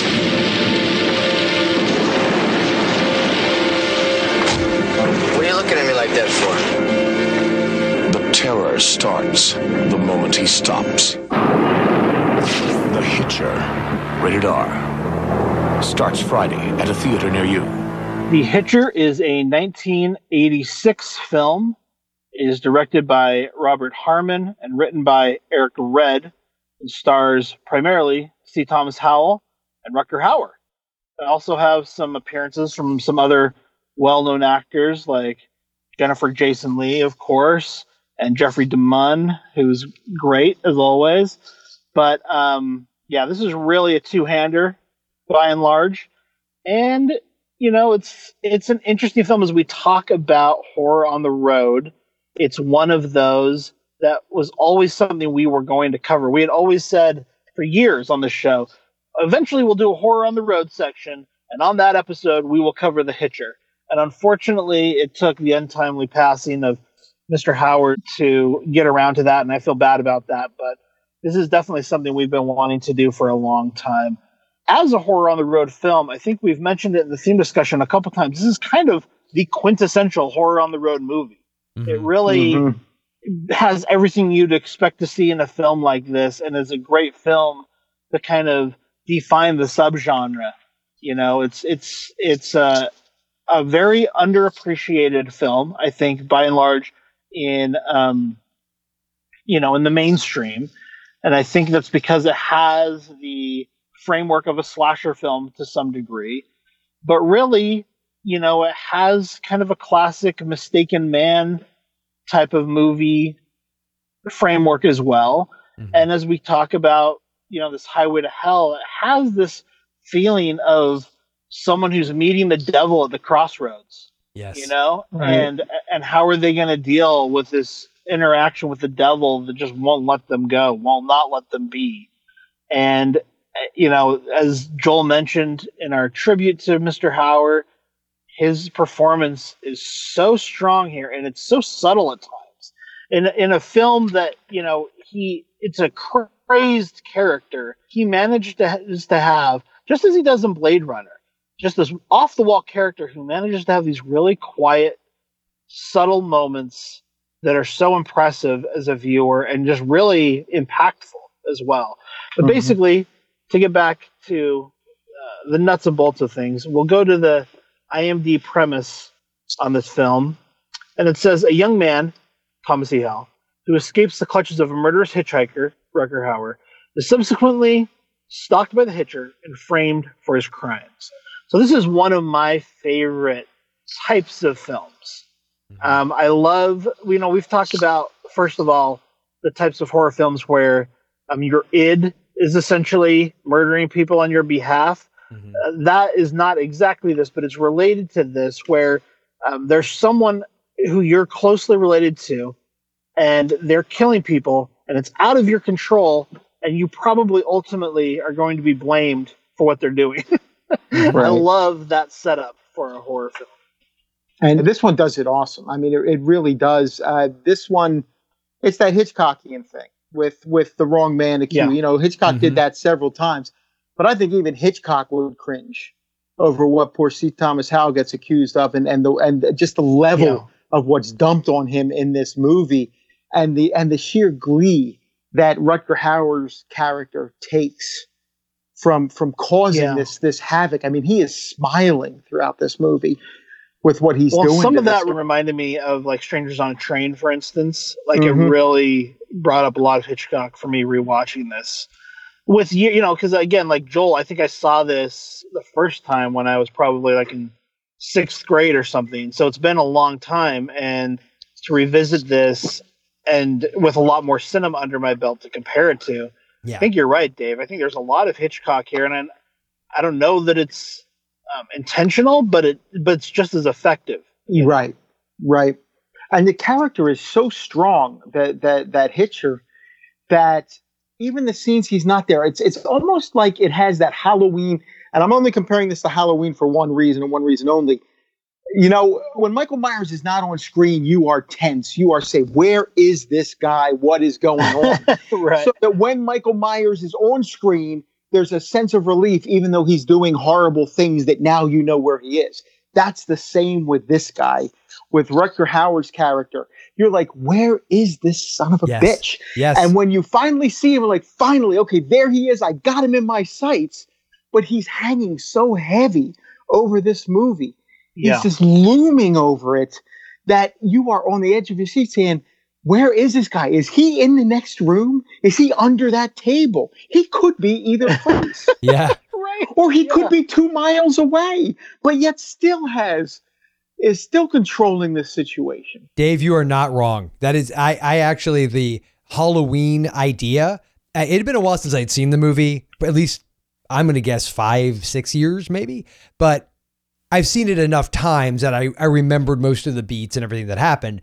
But this time in particular, I don't know what it was, but I even at some point said to my wife, I get a Halloween vibe, and I don't know exactly why I get a Halloween. I think you articulated it very well. Like as you said all that, I'm like, yes, that's what it is. It's that his presence is so pervasive throughout the whole movie that eh, you get that sense. And then on top of that, much like Halloween has that element of the supernatural, but it's is it supernatural? Is it not? su- It's like it's just Right. there. It's under the surface. This movie also has that because I, I, without giving anything away, but there's a moment where a character says a name, and there's no way that the Hitcher could hear it, and the way he reacts to it, as if he did hear it, is that Mhm. oddly like what? How could he? You know, but it's that it's like a connection. Like they have this connection between the two of them, and in fact, I would even go so far as to argue that yes, he smiles and he seems to be obviously a sadist who enjoys doing what he's doing, but there's also and I- maybe I am wrong in picking this up, but this melancholy and a sadness to him that I, I couldn't quite tell whether he wanted Jim Halsey like his goal was to get him to kill him. Like he and not just not just because he wants to die but because he wants to turn this so-called in this seemingly pathetic kid who was begging and pleading for his life at the beginning but then showed a modicum of gumption to knock him out of the car to save himself which i think is what trips the hitcher into what saying oh yeah no this guy this is this one's worth going after it's almost as if he wants to turn him into a killer as well. Huh. And to see if he could push him into that and and, and you know whether he does or not, I shall not say, but I am I, I just I got this sense because there's moments like there's a key scene that when I saw this movie for the first time, like I said, I think it was on network type TV with commercials and cutting everything out. But there's a certain scene that if you've seen this movie, you know what scene I'm talking about. That the whole time you're watching, going, "Oh, please God, cut away! Please God, cut away! Do not let this." Yeah, please- you, you know what scene I'm talking about. And as a Yeah. kid, I and of course because they cut to commercial, and I was like, "Oh man, I can never watch this uncut. like I, I can never, I because I know this this is gonna go, this is gonna be something I can't handle." And then of course I finally did see it. And I'm like, the fact that they handled it the way they did, but just the way that whole scene plays out, you could take it as John Ryder is getting off on this, tormenting this kid. But I Yeah. I don't know. I don't think I read the scene that way this time. I read it more like he's wonder he wants the kid to kill him. He wants and the fact that he won't, he Yeah. he's not he's he wants he's so pathetic that he would want to even save this girl that he barely knows. And he's so disappointed. It's like this father that's disappointed that his son can't do that one thing that'll make him a man. You know what I mean? Yes. Yeah. I think I think You you're know, there's- I looked up Ebert's review of this film because I thought it would be interesting to, you know, see what he had said about it as, you know, and hopefully send it over to Joel for a retro review, which I am actually sending you a, a clip here, Joel. to- Hundred to- hundred bucks says he hated it. yeah.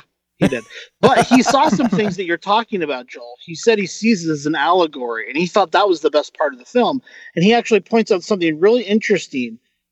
The, the film starts and ends with the exact same sound. The sound of a li- match lighting. And at the Hmm. beginning of the movie, it's Rutger Hauer who lights the match. And at the be- end of the movie, Yeah. it's Thomas E. Howell who lights the match Yeah. and there's is some sort of relationship and, and translation there between those characters that Ebert thought was the most interesting thing happening in the film, but um, thought unfortunately they did not focus on that. Huh. He thought was so interesting. But as you can imagine, Yep. because the film didn't live up got it. to Ebert's expectations, he pretty much hated this movie. yeah, yeah. Well, I, I, I've I've learned to accept that uh, Mr. Ebert often lambasts many movies that I love. So, uh, you want me to read real quick here a few of his lines? yeah, let's hear it. Okay, so we've got on its own terms, this movie is diseased and corrupt. I would have admired it more if it had found the courage to acknowledge the real relationship it was portraying between Howell and Rutger. That's interesting that he chose the last name and first name. Uh, but no, it prefers to disguise itself as a violent thriller, and on that level, it is reprehensible. Wow. Wow. now, can, can I make a point here? And I just, I'm not going to do this and turn this into a bash Ebert hour. But Why we do he- that every time? he pra- he prays and and, I, and I'm, I I get it and I appreciate this movie, but he praised Last House on the Left because he saw the connection to Virgin Spring, right?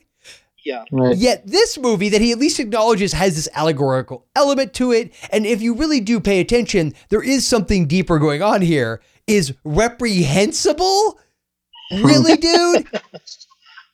Oh man. I seem to remember him having a problem with the one scene I think you're referring to, Joel. Yeah, and it, it is a disturbing, nihilistic, dark moment. But mm-hmm. again, I- if you read it more as the first off, how else does that scene go? There's Right. no way, uh, Right. other, other than a Deus Ex Machina situation, for that scene to go any differently than it does. And the fact is, it, it, as well as it can be handled, it was handled in good taste. I mean, it was not, you know, gratuitously handled, in my opinion. Right. So No, it was yeah. disturbing as hell, but it was not, you know. So I, I Which just, you know, and I think probably even some horror fans would say it would have been better if they had featured, you know. Right. And have, have either Some of you of have, stuff. have I have either of you seen the remake? Because I have No. not. I have not no, seen I the have remake. not. Okay. I have not. And I have heard, without giving anything away, I have heard that it is committed to more. On the that- gore and Yes, Yeah. yes. Okay. But but I think the movie itself is I mean it's definitely not without its blood and violence. I mean it is a violent, dark, brooding movie. And I think you know I I, I do want to get on on the idea of uh, Eric Red, the writer, who I'm a fan of. I mean he wrote Near Dark. He wrote a, a fun uh, little thriller. I mean, it's not perfect by any stretch, but Peter and I covered it a long time ago called Cohen and Tate, starring Roy Scheider and Adam Baldwin. If you guys have ever Oh, checked that out, I've not seen that one, but I can definitely see the connection to Near Dark as you Yeah. as you say that. They feel like cousins. These two movies. You yes. Know? Yes, very much so. And, you know, they both have that road, obviously, the road aspect is even in Near Dark. And it's almost like a pseudo violent Western in a way. And, and, Yeah. and, and I guess, and, but, and Near Dark is, is a very, obviously, very violent movie. It has a little bit more of a maybe a humor to it. And that could be attributed to Paxton and his contribution as an actor. I don't know. But this movie, I feel eh, like the, the Hitcher is humorless. It is got a real nihilistic, mean edge to it for sure. But I, I think that it's more than that, and that there is something definitely under the surface of it, and especially as it applies to the John Ryder character. Now, something I had never noticed before, and this might be reaching to the nth degree, I have no idea. But when they put Halsey in the jail cell uh, before the scene where he gets out of the jail cell and all that stuff happens, there's graffiti on the wall behind him, right? All around him. hmm One phrase I was able to read. It says fascism is on the rise. That's the only one that was the most obvious Hmm. to read. And Huh. and Yeah, it kind of hit. And it, here, here's what I found fascinating is like all of a sudden my mind started extrapolating all these ideas. And this, I don't feel like I'm giving anything away because I'm just making all this up. The character John Ryder, as played by Rutger Hauer, is very much an Aryan dream, right? Mean, he's Yeah. blonde hair, blue eyes, six feet. I mean, he's like the area. Hence why they cast him in Fatherland. Okay, he is that physical representation of that. When there's a moment where police discuss the fact that there's no birth certificate, there's no record, there's no nothing. It's this guy is a total ghost, right? What if he is almost like the offspring of you know the, the sort of legend of that certain Nazi war criminals escaped to Argentina and he was the son of one of them and was raised to be this brutal sadistic so and so and then Oh wow. is, is you know I, again I realize I might be uh, reaching just a smidgen here but I just got this idea like well what if he comes fr I think that's why he'd be a ghost I mean if his Right. dad was a ghost because he had you know escaped his war crimes and was hiding out in Argentina or wherever it was and then he just ends up on the road and this is how he's exacting out that same sort of mindset that led the Nazis to do what they did. So I, again, might be a bit of a stretch, but it was just kind of an interesting way I thought of looking at his character and the whole situation as to what was happening. Is he playing the film as Adolf Hitler? Underneath is Rutger Hauer playing Adolf? I felt it more and more Goebbels, but uh, sure. We'll go. but but you know, but, but that idea of taking this this youth that seems incorruptible and corrupting him and turning him into a killer and and honestly and and and if we really get right down to it, there's an implication that long before the climax of this movie that he may be responsible for the death of some people. Now, they were doing, you know, they were essentially trying to stop him through lethal force, but you know, there's an implication uh, during a, a car crash of sorts that the way it plays out, that you could say, oh, yeah, well, you know, he just was maneuvering and trying to get around it. But there's this sense Right. that, you know, he might be, in a sense, responsible for those deaths as well. I mean, when you get to the whole thing of him being a ghost, of no record or anything like that, I mean, you know, it's not completely without merit. Very imaginative, Yeah, well, but it's not. com- it's, It's, not it's, completely all the without, cocaine I did before the show. Yeah, right. but I think um, it's a great fan theory. yeah, I think yeah, it's a great absolutely. fan theory. Yeah. absolutely. I personally, I, I, I'm, I'm more interested in the again the allegorical. Like if that saying is written on the wall, what could that mean for this character who is kind of supernatural, who is kind of a phantom? If he, this character is just meant to represent an idea or an ideology, what is this character saying about that ideology? That Mhm. to me is kind of where I thought you were going initially, because that is super fascinating. I'd like the literal translation of it too, though, and that's and that's that that does take a lot more work. But I think you're right that it's there. Like all of the everything you need to complete your theory is in the text. So mm-hmm. Well, and I, I think to your point, it could even be just looked at as, is, is especially if you want to look at it as there is a slight undercurrent of the supernatural involved, just in the in the same way maybe with Halloween. I mean, maybe Yeah. Halloween it's even more so, but that maybe whatever he is is representative of the very same evils that put that into the world, that put things like Nazism into the world. And so, Right. you know, the the idea of him having no humanity, we just say like is his identity, his sense, the sense of who he is as a person is not there. I mean, the fact that his name is John Ryder, and some could say, well, that's pretty on the nose, isn't it? But that's the point. It is because I, I like what you said at the top of this review, that idea of the devil at the crossroads, that he is literally the manifestation of that. right, he told you exactly who he was when he got Yeah. in the car. Yeah. Literally, he does within the first two to three minutes of the movie. He's admitting to being a killer once Yeah. he gets in the car. Yeah.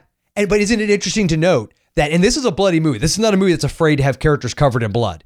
But it, it, when he gets in the car with Halsey, what does he tell him that he just did to the guy in the other car? There's why and but then okay, if that if he did that, why isn't he drenched in viscera and, well, and he's been out in the rain. Oh, so- okay, okay, okay, that's fair. But I say his clothes would still have some blood on them for the level Yeah. of what he describes he did. It's not like he just said I, I stabbed him. you know, I mean, he, there was moments like that where I thought it's interesting that you know there's nothing. So is he lying? Did he just kill the guy? He just again messing with Halsey and just trying to get in his head.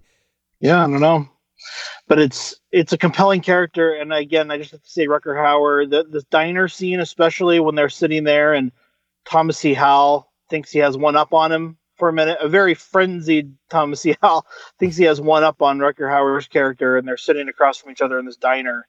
Just an incredible scene on Hauer's part, and and Thomas C. Howell too. He's completely committed. Yes. You know, he he is kind of the Matthew Broderick of Ladyhawke to, Yeah. to Rutger Hauer in Yeah. this. You know, he he is That's a a, young, comparison. less experienced actor, but he's giving it his all, and he's pretty damn good at what he's doing. But he is outshined a little bit by this veteran actor who is just, you know, on on the next level. So yeah, but I think that does work because considering who his character is and the relationship, it actually plays into it perfectly. Yeah, but that scene, I think Rutger Hauer's so phenomenal in that scene, and he's just doing so much with so little, like you were saying, Joel. Like it is very subtle, you know. It's just a look. It's just the way his eyes move, you know, these little kind of smirks and smiles that he gives him in scenes that are pretty high stakes, you know, and Mhm. it's just uh it, it feels devilish, you Mhm. know, and it, Yeah. as well. Yeah. Dave, any uh, other remarks about The Hitcher? everything you said, uh, I think we've taken, I think we've taken Hitcher apart really well. And then there's some things I want to go back and watch it again, Joel, to see if I could pick up on um, what you're talking about with uh, with that relationship between these two. It makes a lot of sense. It makes a lot of sense when you think of how Rutger Hauer, with those smiles and Mhm. with that sort of, it's part sadistic and it is part something else. And and I I want to go back and watch it and, and keep that in mind. Yeah, almost like watching it where if if you look at it from the perspective of he's trying to train this young man into Yeah. being what he wants him to become. And, it, Right. oh, and and there is something that if I didn't mention this, I would have been so upset with myself. There was one moment in this movie too where I thought, you know what? This is the one actor aside from Hopkins I could have seen playing Hannibal Lecter Oh and yeah. doing an incredibly good job. Like I, I think I love Hopkins as Hannibal Lecter. I, I'm not taking that away. You know, I, I- you know, please don't send hate mail. I love, I love him. But I was there was a couple moments, and I'm thinking, oh my god, just because there's such an intelligence in his eyes, just like Hop. You know, you just there's and you- there's constantly something going on in there that you you sense that he's planning and and and really plotting and figuring things out. And I just could see him with a, that those icy blue eyes of his, just being a really effective Hannibal Lecter. Yeah, I agree. Want to go uh, ratings and reviews then for The Hitcher? Sure. Yeah. I think the temptation for me of rating it kind of low is that it is a simple film. But I think, as you stated, Joel, and comparing it to Halloween, it is just kind of sleek and streamlined and does everything it's trying to do. So I, I don't think you can take too much away from it in that regard, you know? Right. Um, I think the performances are great. Again, I think this is a highly underrated film, and I'm going to give this an 8.5. And I think it's a uh, buy for me. Mm-hmm. I think um, if you enjoy this kind of highway to hell horror on the road stuff we've been discussing, and you like the idea of a film in which you know your character is essentially tortured by the devil, then I think this is the movie for you. I think this per- this film perfectly crystallizes this idea we've been talking about this episode, and it's one that I highly recommend everyone check out. Dave? I'm going to be, I'm, I'm close. I'm actually a nine out of 10. And I'm going to say this is a definite buy, um, you know, for a lot of the reasons we've already discussed. But Rutger Hauer in this, you, you watch this, you watch him in Nighthawks, you watch him, uh, you, you do that almost as a double feature. And you can just see what he's almost like the perfect villain. And it's the way that he can portray them, the way he's almost having fun causing uh, chaos. He just really was excellent in this movie. When even when he's not on screen, he's on screen because you're he's hanging like a cloud over the entire movie. And it was his performance that did that. I'm sure it's, it's also the, the way that the character was written, but it's his performance that really cements that. Um, and everybody was, you know, C. Thomas Howell, this is definitely uh, probably my favorite performance of his and this is a gut punch. So I say nine out of ten, and I say definitely, uh, definitely pick it up. Absolutely. And for me, I think I said this before when I was making up my top 10 list. This movie a couple different times was in it and then I took it out and then I put it back in, I took it out. And I would say it's at any given moment easily in the top 20 for me. Um, I feel like it fluctuates between a nine and a nine point five for me. I'll probably keep it at a nine because I, I I think that it's not a perfect movie, but I mean there are a few plot things and whatnot. But as the performances go, as the tone of it goes, as the ideas in it, because I think there are some interesting ideas in it go. I love this movie. I can't recommend it enough. I definitely think it's a buy if you can find it. Highly recommend it. Uh, it is a fantastic, fantastic movie that I think deserves to be seen and talked about more. All right, so that is our feature review for The Hitcher. And now we will go into our Shudder sponsored Screaming Online segment.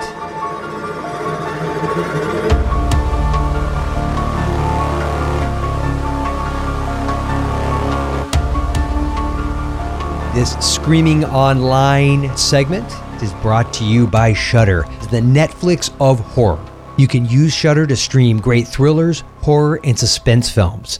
It has a large, vast, growing, human curated selection of exclusive and original films and series, horror classics, and blockbuster hits. We're talking about originals like Horror Noir, A History of Black Horror, which we covered in episode 171, our African American representation in horror episode.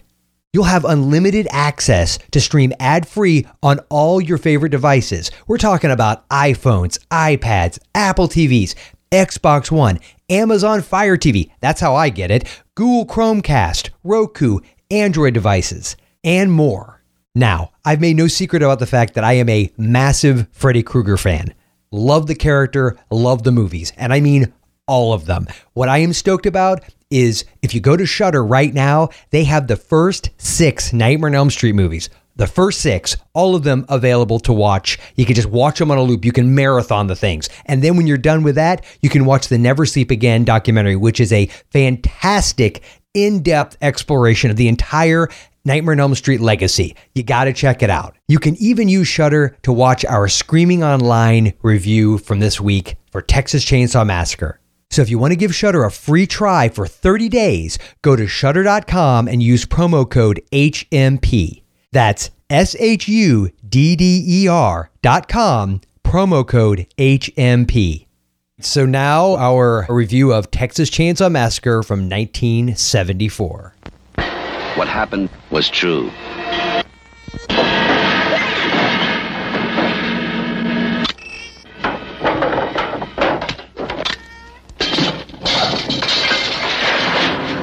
The most bizarre and brutal series of crimes in America.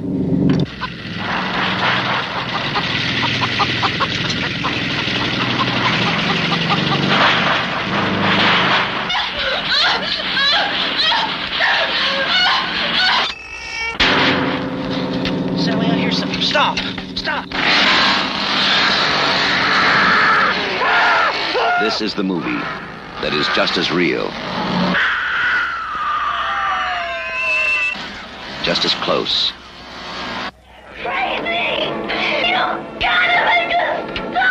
Just as terrifying as being there. Even if one of them survives, what will be left? The Texas Chainsaw Massacre. After you stop screaming, you'll start talking about it. All right, Texas Chainsaw Massacre, directed by Tobe Hooper. Just to set it up real quick, I mean, I know a lot of uh, people are already familiar with the synopsis for this. I'm not going to go too deep into it. But a uh, a brother and sister, Sally, played by Marilyn Burns, and her uh, brother Franklin, who is in a wheelchair, played by Paul Partain, uh, jo- are joined by three of their friends. They're heading down to Texas because uh, there's a report that the graveyard where their grandfather was buried, uh, there's been some vandalism, some some bodies dug up, and um, they're going down to check and make sure everything's okay. Well, they get down there and they decide that um, they want to show their friends the house where yeah, they spent some of their childhood. So they drive out. It's now dilapidated, and you know nobody's obviously lived there for a while.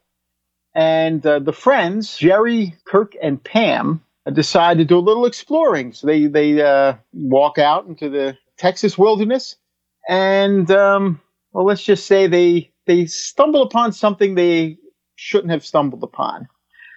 obviously, but this is my all-time favorite horror film. I love the grittiness of it. I, I don't. I want to say dirty, but it I, that, that has like Yes. negative connotations. There's a to it. griminess, a griminess There to is. it. There's There's a griminess to it. You could tell when they were shooting that they had that griminess. I mean, even when you listen to all the stories from behind the scenes, how um, Gunnar Hansen plays Leatherface, you know, one of one of the people who are lead characters uh, unfortunately come face to face with. How he had to wear the same shirt for weeks in the in the August sun in Texas, and how nobody wanted to sit anywhere near him and when they were filming a scene with food, how they used real food instead of fake food, because this is sort of everyone's first movie. Tobe Hooper, I think, was still a student or something, or you know, or or um, maybe had just graduated. This was his first movie. I think he had done one sort of very avant-garde student type film Yes, before this yes. one, but yeah, this is definitely their first real deal movie. Right. Yeah, this, this, right, exactly. You know, so he had real food with the hot lights hitting it, plus the, the summer. And uh, who was it? Edwin Neal played the hitchhiker. Yes. Said that uh, as they were leaning in, they just they just could barely lean in Oh, the way that the food was smelling. But you get that feeling from it as you're watching the film. You get that sort of, like you said, the griminess. I think that's a good uh, a good way of putting it. Um, but another thing that I really, first off, uh, I love how it's insane. This movie's absolutely crazy, and it just gets crazier as it goes along. You know, there's no real way to predict when you see the opening of this movie how it's going to end. And the things that are said, I mean, my my all-time favorite line is from this movie too, and it's it's it's hilarious when you think about it. But it's look what your brother did to the door. Doesn't he have any pride in his home? And it's the way he says it, the way that Jim Exactly. Siedow says that line, the cook, the way he says it is just so flabbergasted. He's so incredulous. He just Right. with eh, with all the utter madness that is going on in this scenario. That's the focal point. I mean, they they live with feathers on the floor and and bones for tables and everything. He Chickens and bird cages, Exactly, but he doesn't like what happened to the door. Of course. But then there's another thing about the movie that I think really appeals to me. The more I watch it, you know, and this sort of hit me that no character learns anything in this. You know how sometimes in a horror movie, when there's a killer, the first few victims have no idea it's coming.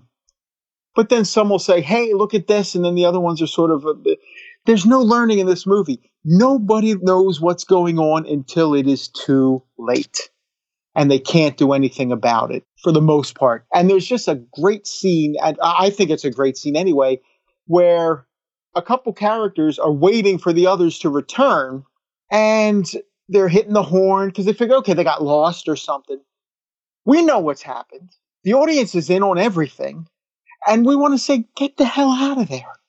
Don't be hitting the horn. Get in the van and drive away. But they can't do that. These characters can't do that. These are their good friends. If they're lost and they- they- they're going to leave them behind, you know the characters can't do that. It's, it's almost like a hopeless situation. And the audience, like I said, is in on everything. The characters know nothing at this point, and nobody knows anything until it is the absolute last minute too late. And if you think of that that opening, the first victim, the way it happens, I think is pretty chilling. Yes. With the convulsing hmm and then the door, you know, oh man, I, It probably goes without saying that the vast majority of people listening to this episode have seen this movie probably more than once. I mean, I don't I don't want to jump to conclusions here. So we're going to try to be good here eh, just in case, just in case. yeah, I, I, I don't want to just in case we got we got a, a lot of, of younger listeners. Yeah. But if you haven't, please pause this and go watch Texas Chainsaw Massacre. Oh yeah, It's on Shudder right now. Just go Right, watch it. right, mean, exactly. please. So to your point though about that scene, it's the build up too. It's the the noises you hear and that sort of way a lot of the shots are set up so Yes. that the you know the, the way they have the sort of negative space in the frame and and the character enters in and you know just picks her and it's just it's a sudden jump and it's not even a jump scare per No, se in no. a sense this movie has jump scares but they're done with such almost a convulsive editing that Mm-hmm. It's it, the whole the whole essence of it is jarring. It's not just a moment, a shot, the lighting. It's all of that combined with this almost just as discordant as some of the music is, where it's it's this weird. Uh, I don't know what you would call it, otherworldly sounding, percussion-y kind, of, and it Mm-hmm. Doesn't really, and it doesn't really have any melody, and it's just sort of, all, in, in a sense, it's like that's what the editing is. And you could somebody could point out, and say, well, that's just that's not good editing. But for this movie, it's the perfect editing. Yeah, It's- it is. It really is because it, it fits in with it fits in with the overall feel of the film. Mm-hmm. You know, it matches it. It matches it perfectly. I do want to throw it in too because you said this is, of course, your number one horror film. And if anybody's listened to the episode where we talked about my top 10, this is in my top 10 of all time. And I feel that even though it's not my number one, it is one of the greatest horror. It may only be in my like lower part of my top 10, but it's one of the greatest horror movies of all time just because it transcends any anything that you would expect. Like you said, it mm-hmm. just it goes so beyond any ideas of what you think you're getting into. If you've never seen the movie, I, mean, it's almost become cliche at this point. How many people will see this movie and say, "Yeah, that it was this really gory, graphic movie," and then when you see it again, you're like, "Oh, wait a minute." I mean, it is. There's a little blood. But for what it's called and what the subject matter is and the way it's plays out, you would think it would just be on uh, just a whole other level Right. of violence and gore, but it's all just highly suggestive, highly suggestive. That's exactly that. That was the point I was going to make. You're absolutely right. If you, you could come away from this, and people did come away from this thinking it was like the goriest movie they've ever seen, and it's just not. Yeah, it's the year after The Exorcist. It's year after The Exorcist, right? Yeah, yeah. But things happen. You know, I'm thinking that scene with the hook. Mm-hmm. You don't see, but you you think you saw. Yeah. And even worse than that, though, and even worse than that is something that struck me really hard watching it this time. It's that as that hook scene is playing out for that particular character, they're not dead, right? Yes, and right. they're wit what they're witnessing and the way that's positioned and blocked in the in the shot to where you don't see what that chainsaw is doing but they do and Right. knowing that in their final moments that's what they're taking in this is what's going to happen to me too. yes and this person that i care about i'm having to witness this this thing happening Right. to them I- I- you know, Exactly. it's it's horrifying on every possible level that you can use that word is Yeah. what this movie is It is. It really is. And there are scenes that there are moments that make you laugh. There Sure. are, are moments that, that you you find humorous. Another thing about this, there's a really interesting, a really cool scene with Leatherface. Uh, after the first two, he's out there sitting, he's looking out the window and he's sitting there. He's like really not happy that this is going down. He's doing what he feels like he's got to do. But this is not like what what you think of when you think of um, most of the masked killers. Mo- you know, when you think of of a Michael Myers or a Jason Voorhees, who are just killing machines. mm-hmm. Leatherface, you could tell by that scene, is not that. Mm-hmm. He would rather not be doing this. He just wishes everyone would leave him alone. Did you almost take it as he also wanted some sense of direction that he's so used to having either the hitchhiker or the cook there to tell him what to do? That's an excellent point. Yes, Yeah. that's that's probably it too. That that he's by himself. Yeah. He's making these decisions, and you get a taste of that when the when the cook gets home, Mm-hmm. and he's got to sort of explain everything that's happened. Yeah. That's a good point. Yeah, that that that's also, and it is a house of horrors. Yeah. From the feathers to the bones to what you were saying, the the the, the chicken in the cage, the chicken in the canary cage is what it is. Yeah. it- it's it's so bizarre. It, it, it really is. and and just just like we, you know, when John Larroquette, aka Dan Fielding, gives us that voiceover at the beginning Yes. about it being one of the most bizarre crimes, you know, in the in the a- annals of uh, American history. yes, yeah. yeah, that it's that's the truth because you come away from this just having feeling like you have just experienced madness in its most feral, primal, disturbed. wa- Like this is almost what like like what it would be like to be in the the mind of madness that it's and just like when you see a certain without giving it away a certain mm-hmm. character's eyes in close up at, at a key point in the third act mm-hmm. and and you can see the break in their eyes with reality and sanity that you can see that in that moment they are going over the edge and they will not return. That they are and, done. And you even get you see that right to the very end. Yes, you, do know, right to the right, end. Right to the very end, you you you see that. Back to the opening scene now, or the very early scene, not the opening scene. The opening scene. This is this is the movie that gave us that sound effect, that Polaroid, that you know that that Mhm. they reuse for so many movies and so many movie trailers now. Even though that Polaroid camera's been defunct for how many decades now, Yeah. they still use that sound effect in trailers. But the, the opening images of this are of of a skeleton that's been dug up and it's been sort of uh, reshaped uh, and tied up, and that's the first image that you sort of see. You get glimpses of that as the flash is going off, and then it's it's to then it's too Sally and all. They they show up there, but riding in that van. That's what I wanted to get to. Is in that van. This is low budget filmmaking. They're all crowded in that van. Even the cameraman, everybody, they're crowded in that van to shoot this. And you can feel the heat in that van Mm-hmm.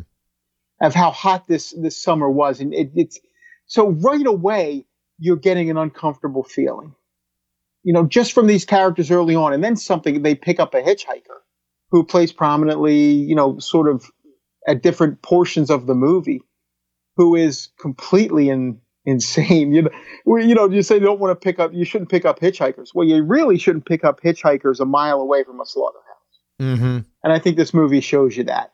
Yes. You It- know, it does. so so the movie gets you that you're already uncomfortable because you see the heat, you see them sweating.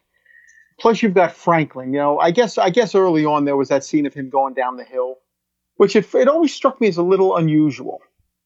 At least at first, when I first saw it, I said, "Oh, that was kind of an unusual thing to th- just throw in there."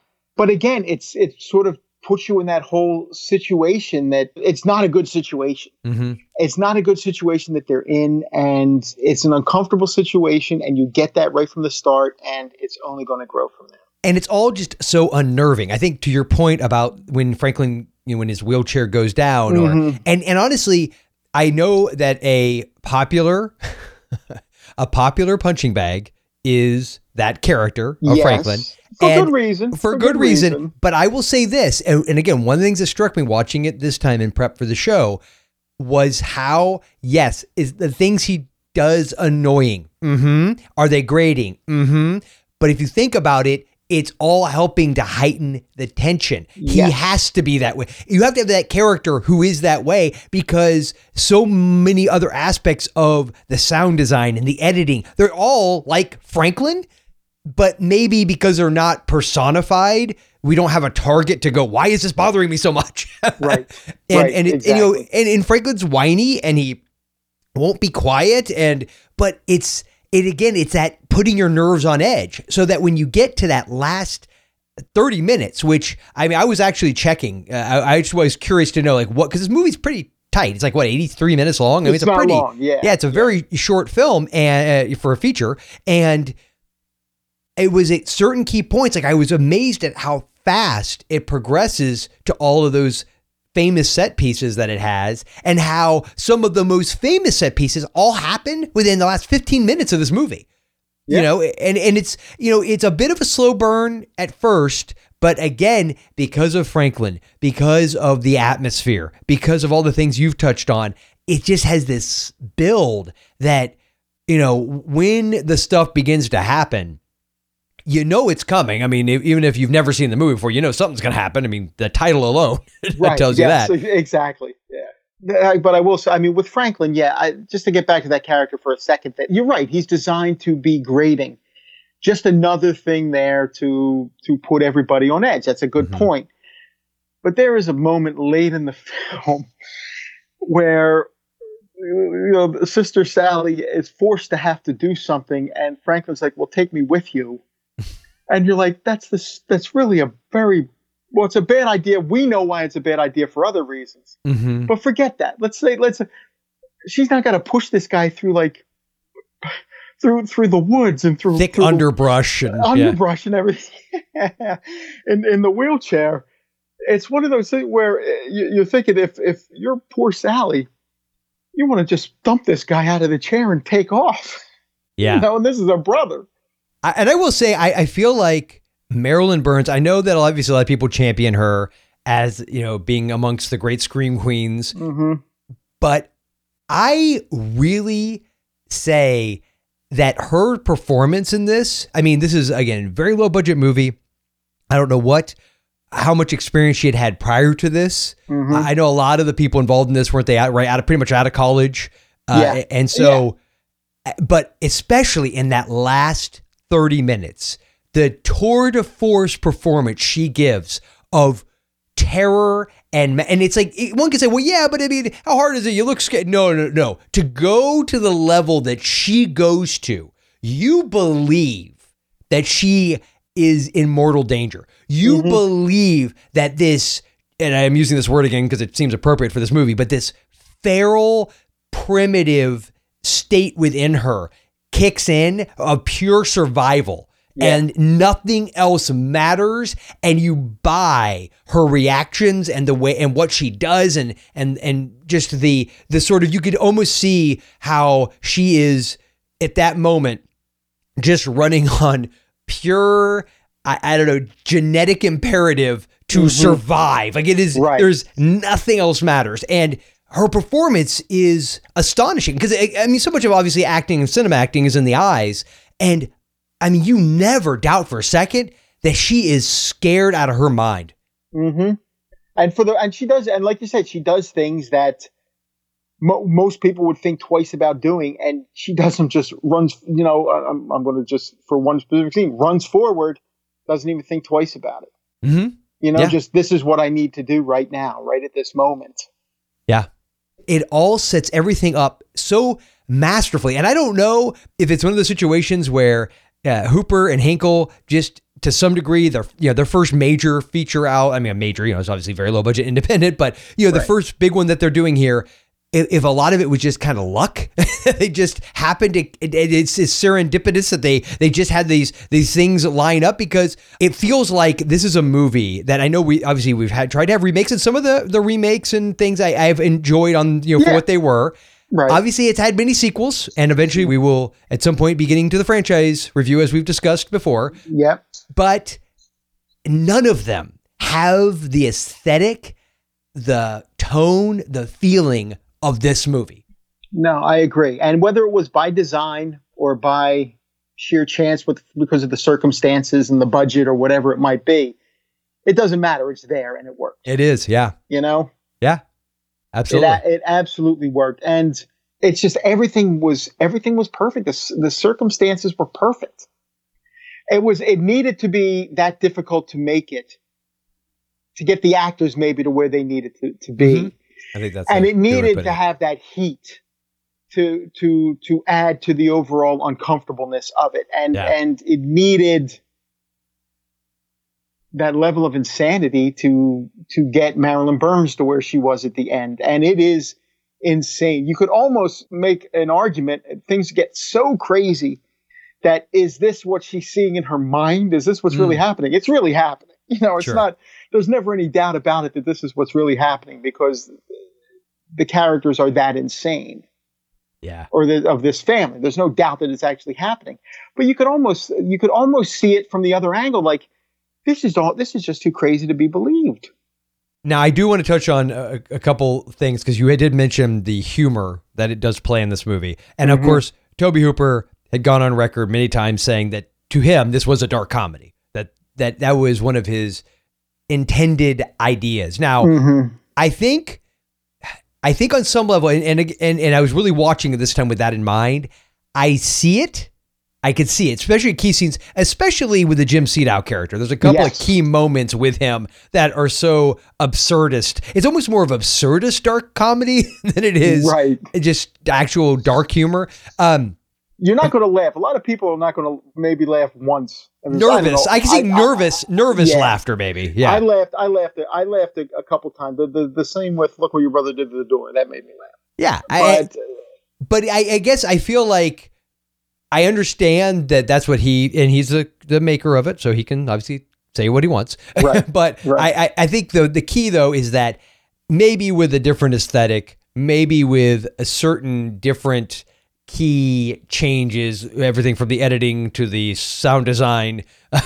to, to to so many elements of this movie. Maybe the humor would have been more obvious, but I think one of the things that makes it work so well is that is it you have to question as you're watching it is this funny or is this just madness you know eh, the, the way this character is acting i mean this because marilyn burns is looking so terrified in this moment what he's doing isn't really funny but yet the way he's doing it kind of is and so you know it, it creates this weird conflict i know i know it did in me as i'm watching the movie now the other thing he claimed that at least i remember hearing on several occasions was that when he made this movie he was going for a pg which Wow. which have you ever heard that before have you heard that I have. I did Okay. hear that before, yeah, but I, I'm, I'm amazed every time I Yeah, hear it. I know because it, it seems so. But I will say this: one thing that jumped out at me: there's no nudity, there's no, No. sex, there's very little language, Right. and it's very tame language. Because because you know, as we forget, uh, you know, a lot of people listening, you know, depending on what age they are. Pre nineteen late eighty four when the PG thirteen kicked in, you know, uh, PG movies probably by some standards today would be pushing R uh, with, with certain ones. I mean, they could get away with some nudity. They could drop an f bomb. They occasionally, you know, like one. They could. I mean, they could do some things, and they could be violent. So I guess I kind of see because that's probably why so much of this was meant to be suggestive. But I just Mm-hmm. cannot believe as they were going back and looking over the dailies or whatever, that That was is- it, they thought And that, was going to happen. They made they probably made conscious choices if he's that's what he was going for. They made conscious choices to not do the language, the nudity, and the and uh, too much of the uh, graphic, Graphic. violence. yeah, But adult situ, you know, the the the adult situations and scenes of terror. You you there's no getting around that. no, You there know, and- isn't. and there's no way that anybody was going to say yes, this is okay for for preteens and teenagers to go to be fair, PG does mean parental guidance. parental Dave. guidance. Yeah. So if your par- if your parents are guiding you correctly, I think for theater owners back then, it meant their parents guided them to the theater. and The theater paid their ticket You and know, let them go in, was- exactly. That was, their, that was all the parental guidance they were getting Sure. back then. sure. No, you know, back then theater owners were looking for the money. That it, it didn't matter. I've I've seen theater. Well, I've been I saw one theater where they took it extremely seriously, but you know, especially back then. And these are these are this is a, a low budget movie, so this is playing in like the grindhouse theaters anyway. And I do Uh, wonder if maybe he, it was one of those mind games he was playing with himself where he said, I'm going to go for a PG. I'm going to do, in essence, everything I want to do, but I'm going to shoot it in such a way as to go for a PG because what my real hope is that I'll at least get the R. Right. because Right. if he showed anything on top of it being the way it was, I feel that he probably wouldn't have gotten the R in that scenario. Right. You'd have gotten no the, the You're right. dreaded X at the time, or just unrated. Yes. Because Yes. I think last last House on the Left was unrated, right? I think it was. Yeah, Yeah. I don't think it got a rating. Yeah. So there there are those that uh, you know. Now, Last House actually came out after this, right? Was it right around the same time? No, I think it was it might have been early? a little before. I it was a little before. Was it seventy two? Yeah, it was before. Yeah. Okay, it was in the early seventies. Yeah, you're right. It was a little bit before. So, so I guess what I'm saying is it wasn't without precedent for Right. that to be the case. So I could see that being a, a, a reasoning uh, uh, behind why he was doing what he was doing. So anyway, I've always found that fascinating as a little Oh, bit of trivia. I, I that is that's interesting, but there was there was no way this movie was ever going to get a PG. I don't I don't care if, if you know he he had a scene with the Easter Bunny in it. Th- this movie, as is, it was never going to get a PG No. rating. It it just wasn't. Um. So anyway, I don't know. Do you have anything more you well, want? no, I, I mean that's pretty much it. I will say though, speaking of ratings, uh, Dave, I, I do, have you ever? I mean, I, I'm assuming we could guess, but have you Mhm. ever officially given Texas Chainsaw Massacre a rating and recommendation? Not on HMP, I don't believe. I have Okay. on uh, other podcasts. Yes. um, but I have not on HMP. It is a 10 out of 10, and it is a stream it on Shudder. And then after you stream it on Shudder, you're going to want to buy it. Yes, for the extras, sure. Yep, absolutely. Yes. And there are there are, there are some Dark Sky has a Blu-ray out there that has awesome extras, Okay, well then I will pick that one. absolutely awesome extras. I will pick that one up for sure. I even just got the Steel book, and this is now the third Blu-ray version of it that I have. Yeah, I will back you up hundred percent and say this is a ten out of ten for me as well. It is a fantastic movie. I say buy it, or at the very least, at the very least, if you have not seen this movie or haven't seen it in a long time, go on to Shudder, you know, if you don't have Shudder, I, you know, yes, they're sponsoring this, but Shudder is a great service. That's how I watched it for this go around.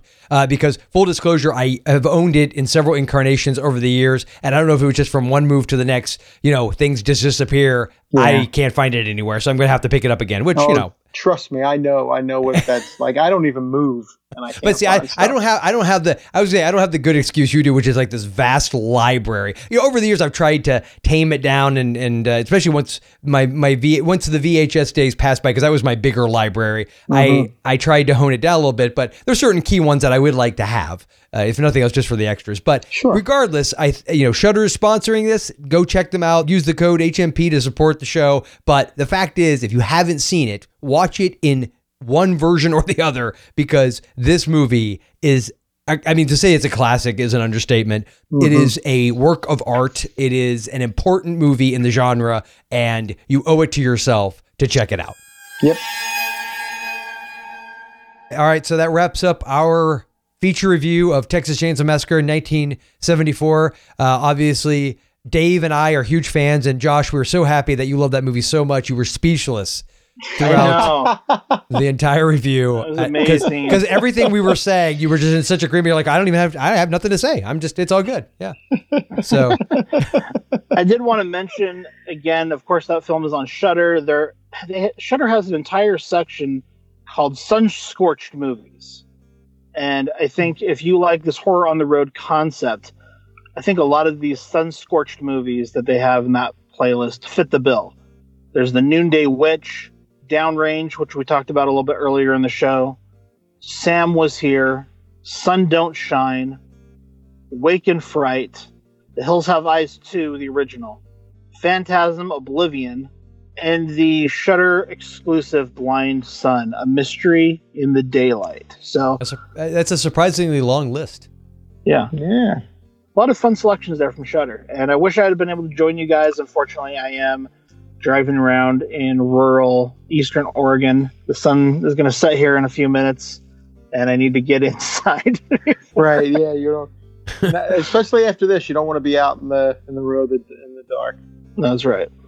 wolfman you want to tell everybody where they can find you online Yeah, you can just find me at Icarus Arts, which is the shortened version of my production company, Icarus Arts and Entertainment. You can find me on Twitter, primarily Instagram, secondarily Letterboxd, third, and Facebook a little bit. I'm not on Facebook very much. dave DVDinfatuation.com. Uh, I am going to start posting some new reviews over there.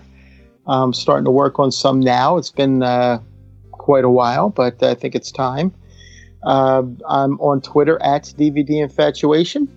I'm also on Facebook, uh, Instagram, uh, Letterboxd. Uh, other podcasts are the uh, Land of the Creeps with uh, Gregor Mortis, uh, Haddonfield Hatchet, uh, Bill Van Vagel, and um, you know, other people stopping by from time to time.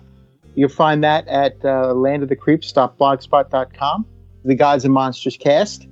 Uh, I know for a fact there will be one of those coming along in the in the near future, um, and so uh, stay tuned for that.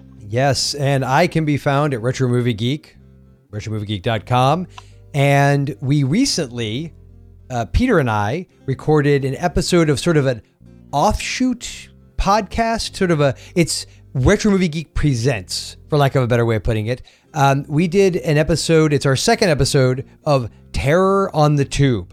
So if you're listening to horror movie podcast, you may be interested in checking this out. We covered a movie from 1970 called The House That Would Not Die, which, by the way, greatest title ever. It, it was, uh, and so the whole premise of this little experiment that Peter and I have is that we will try to ho- find these 1970s, 80s, and some into the 90s, these made for TV horror and thriller suspense movies that you pretty much have never heard of, let alone have seen. And we made a list up of about 25. They're all available on YouTube, but it's pretty much the only place we've been able to find them. And we sort of spin the wheel at the end of each episode, and one of us randomly picks a number, and we pick that movie. And the idea is you go in sight unseen and you watch it, and we have an appreciation for these movies for what they are. Uh, and a lot of them are very atmospheric and creepy. Uh, the funny part is, you know, we joke a lot about Gods and Monsters, aka Universal Monsters Cast, and that we are going to hopefully have one of those coming out shortly. But uh, Terror on the Tube isn't doing much better because we just recorded our second episode. Our first episode was last June of 2018. so it, it's it's been a minute for that one as well, but it's fun. We just sort of do them when we can. But so that'll be on the Retro Movie Geek feed. So check that out if you are so inclined and interested. I could not wait to listen to that. That sounds like a lot of fun, and it actually reminds me of some sad news that I need to mention because I think we we uh, love these folks and we want to give them our support. The Haunted Davenport podcast, who are uh, good friends of the show, of Yes. course. Allison with a Y, the horror unicorn, has been a guest on this show, and Retro Movie Geek. Her and her wonderful husband uh, were guests at the MPN meetup event in Salt Lake City that we had. Just great people. They do a podcast. It's a retro horror and sci-fi television podcast, and so it's kind of in the same wheelhouse as what you're talking about, Joel. Mm-hmm. And unfortunately, one of their hosts uh, passed away in Oh. an untimely manner this week, and we want to give a all of our warmest uh, condolences to the Haunted Davenport podcast, and uh, say to Chris, we wish you well on your way. Oh man, that is awful. Oh, I'm so sorry. Right. Yeah, it was. I, I saw it was a shame. Oh man, that's awful. Oh, really sorry to hear that. Yeah, it's it's a terrible thing, and uh, we really love those guys. We really do. Yeah, Meeting them at the meetup was um, fantastic. It was. It was. It was great to, to get a chance to, to meet them both, and and um, I, I know they went out to dinner with us that one night. It was it was great. Yeah, Allison actually has come on Retro Movie Geek. She covered The Visitor from uh, 1978. You remember that one? That was Yeah. John Huston. Uh, that that sort of weirdest movie ever made. Right. movie. Yeah, yeah. We were so sorry to hear about Chris's passing, and uh, we wish you guys well, and we hope to hear more from you. Absolutely. Yep. All right. Well, we love reading and responding to your comments, so we hope you'll get involved in the horror movie podcast community. It's truly a great group of people. You can leave a comment in the show notes for this episode at horrormoviepodcast.com, where you can find this and all 177 of our past episodes. You can connect with us on Twitter and Instagram at Horror Movie Cast. If you'd like to support Horror Movie Podcast, please subscribe and leave a review on iTunes, Apple Podcasts. You can get your listener designed HMP t shirts at horrormoviepodcast.com forward slash store. We want to thank singer songwriter Fred Ingram for the use of his music for the Horror Movie Podcast theme song. You can find more of Fred's music at fredericingram.com. We also want to thank composer Kagan Breitenbach for his arrangement and orchestration of Fred's original theme, which opens the show. You can find more of Kagan's work at kaganbreitenbach.com. And that's it for this episode. We hope you'll join us our, we hope you'll join us again for our next episode when we're covering So here's what we have coming up. We've talked about doing Frankensteinian. We've talked about doing a versus episode with the two Wicker Man films. Mhm. I did want to have Allison on for that, so I don't know if that will be possible uh, considering her current situation. Um, we had talked about doing Joel's themed episode of Tiny Terrors, so I think all of those are on the table. If you're one of those three people out there like Joel, if you're one of the three people who listened to our entire Puppet Master franchise, right? Yeah. then you too will be super excited about Joel's theme. Oh, that's great. So thank you for joining us for Horror Movie Podcast, where we're dead serious about horror movies, we can't even say that with a straight face anymore. Come on. especially when we're talking Tiny Terror. Right. Well, there's also that documentary.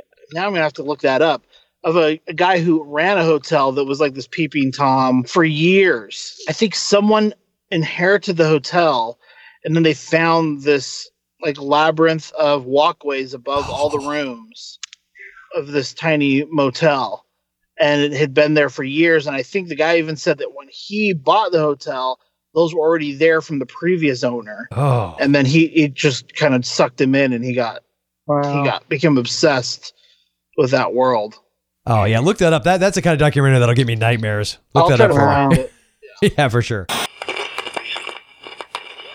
Did you hate the fact that at the very, very end, when there's a certain key character that's quote unquote in an orange grove in Uh, I think she even says frostproof, which by the way is in the same county I live in. And if you look very closely, wait, if you look very closely, you can see mountains.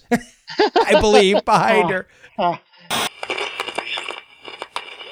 In my memory, it was one of the first things I ever sta saw Steve Zahn in. I remember just thinking, this guy is amazing. But as I looked back at his filmography, I was definitely familiar with him from Happy Texas before that, from Safe Men, from Suburbia, that thing you do. Thing you do. So- That's the one for me. That thing you do. I love that movie. Like in a in a ridiculously stupid way. I love that movie.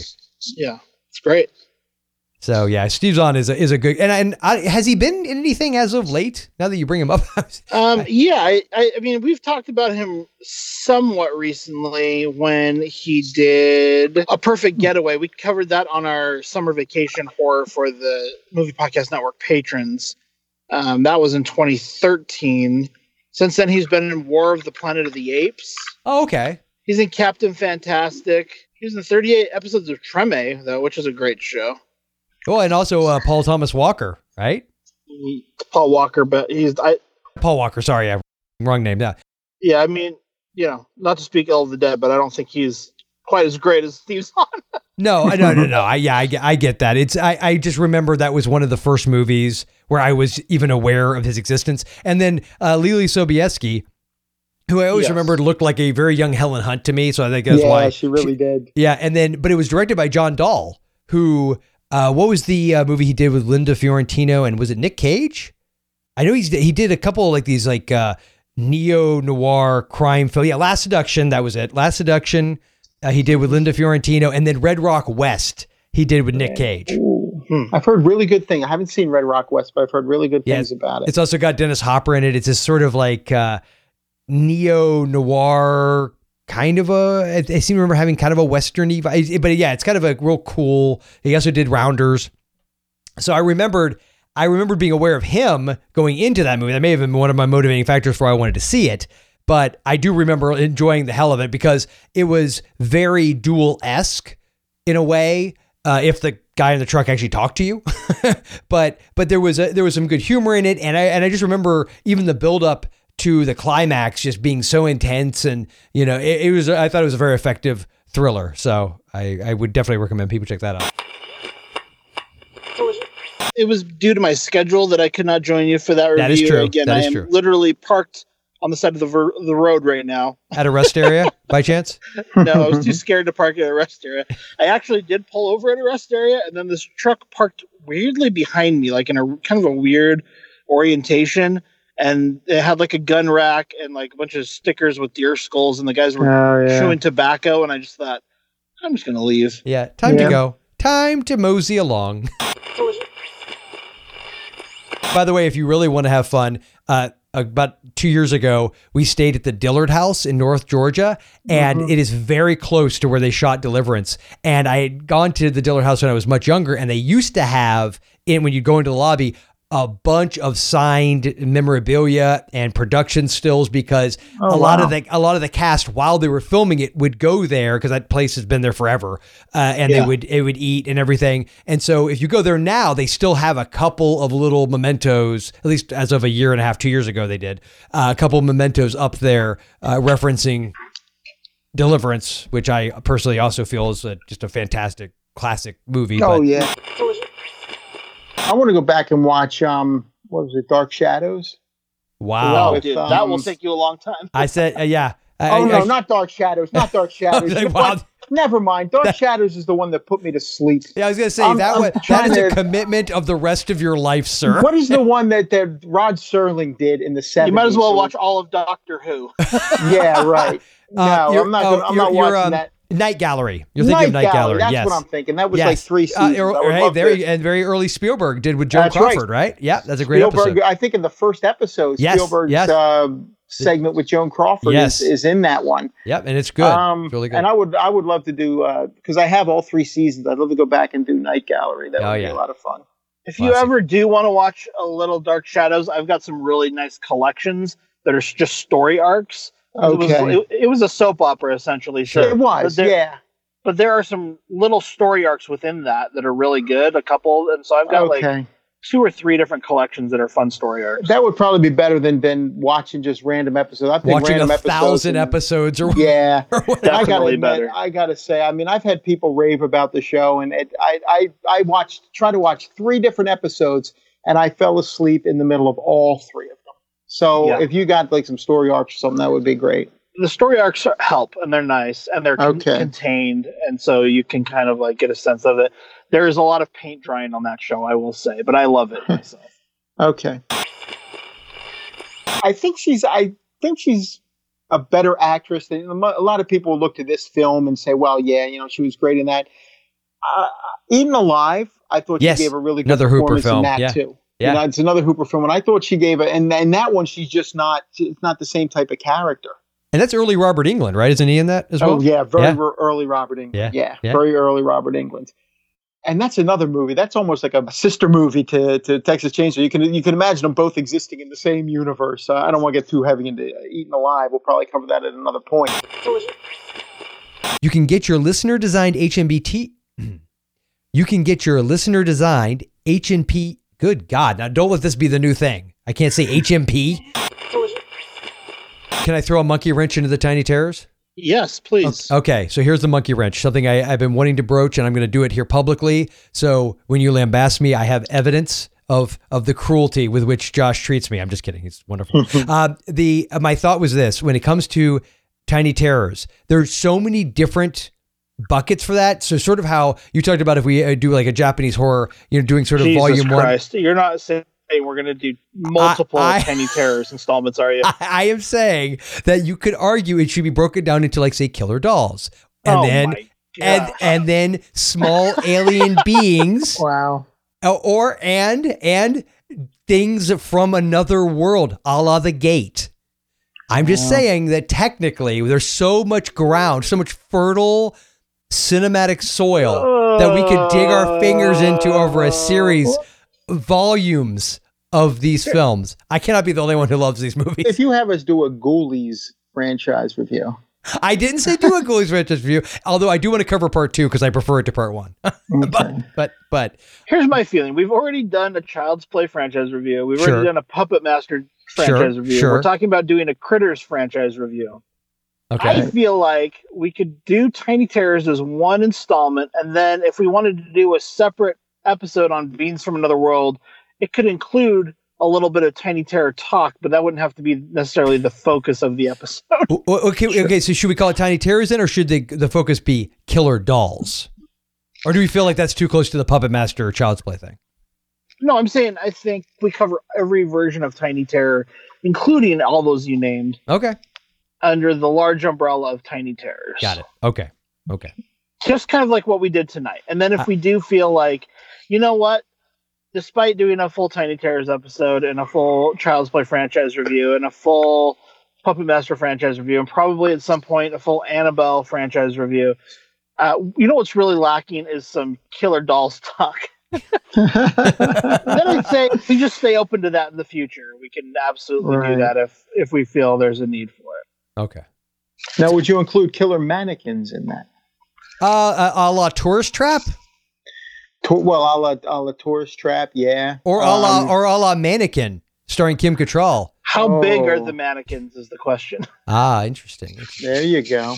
Who How would've about, how about thought- ventriloquist dummies? Ventriloquist dummies. They, they, those hey, with hey, dolls, or- yeah, yes, they would. And ventriloquist dummies are my personal fear because when I was four years old, Dr. Paul Bearer, Creature Feature, Channel 44, I saw Devil Doll, and it friggin' traumatized me with Hugo, the killer ventriloquist dummy.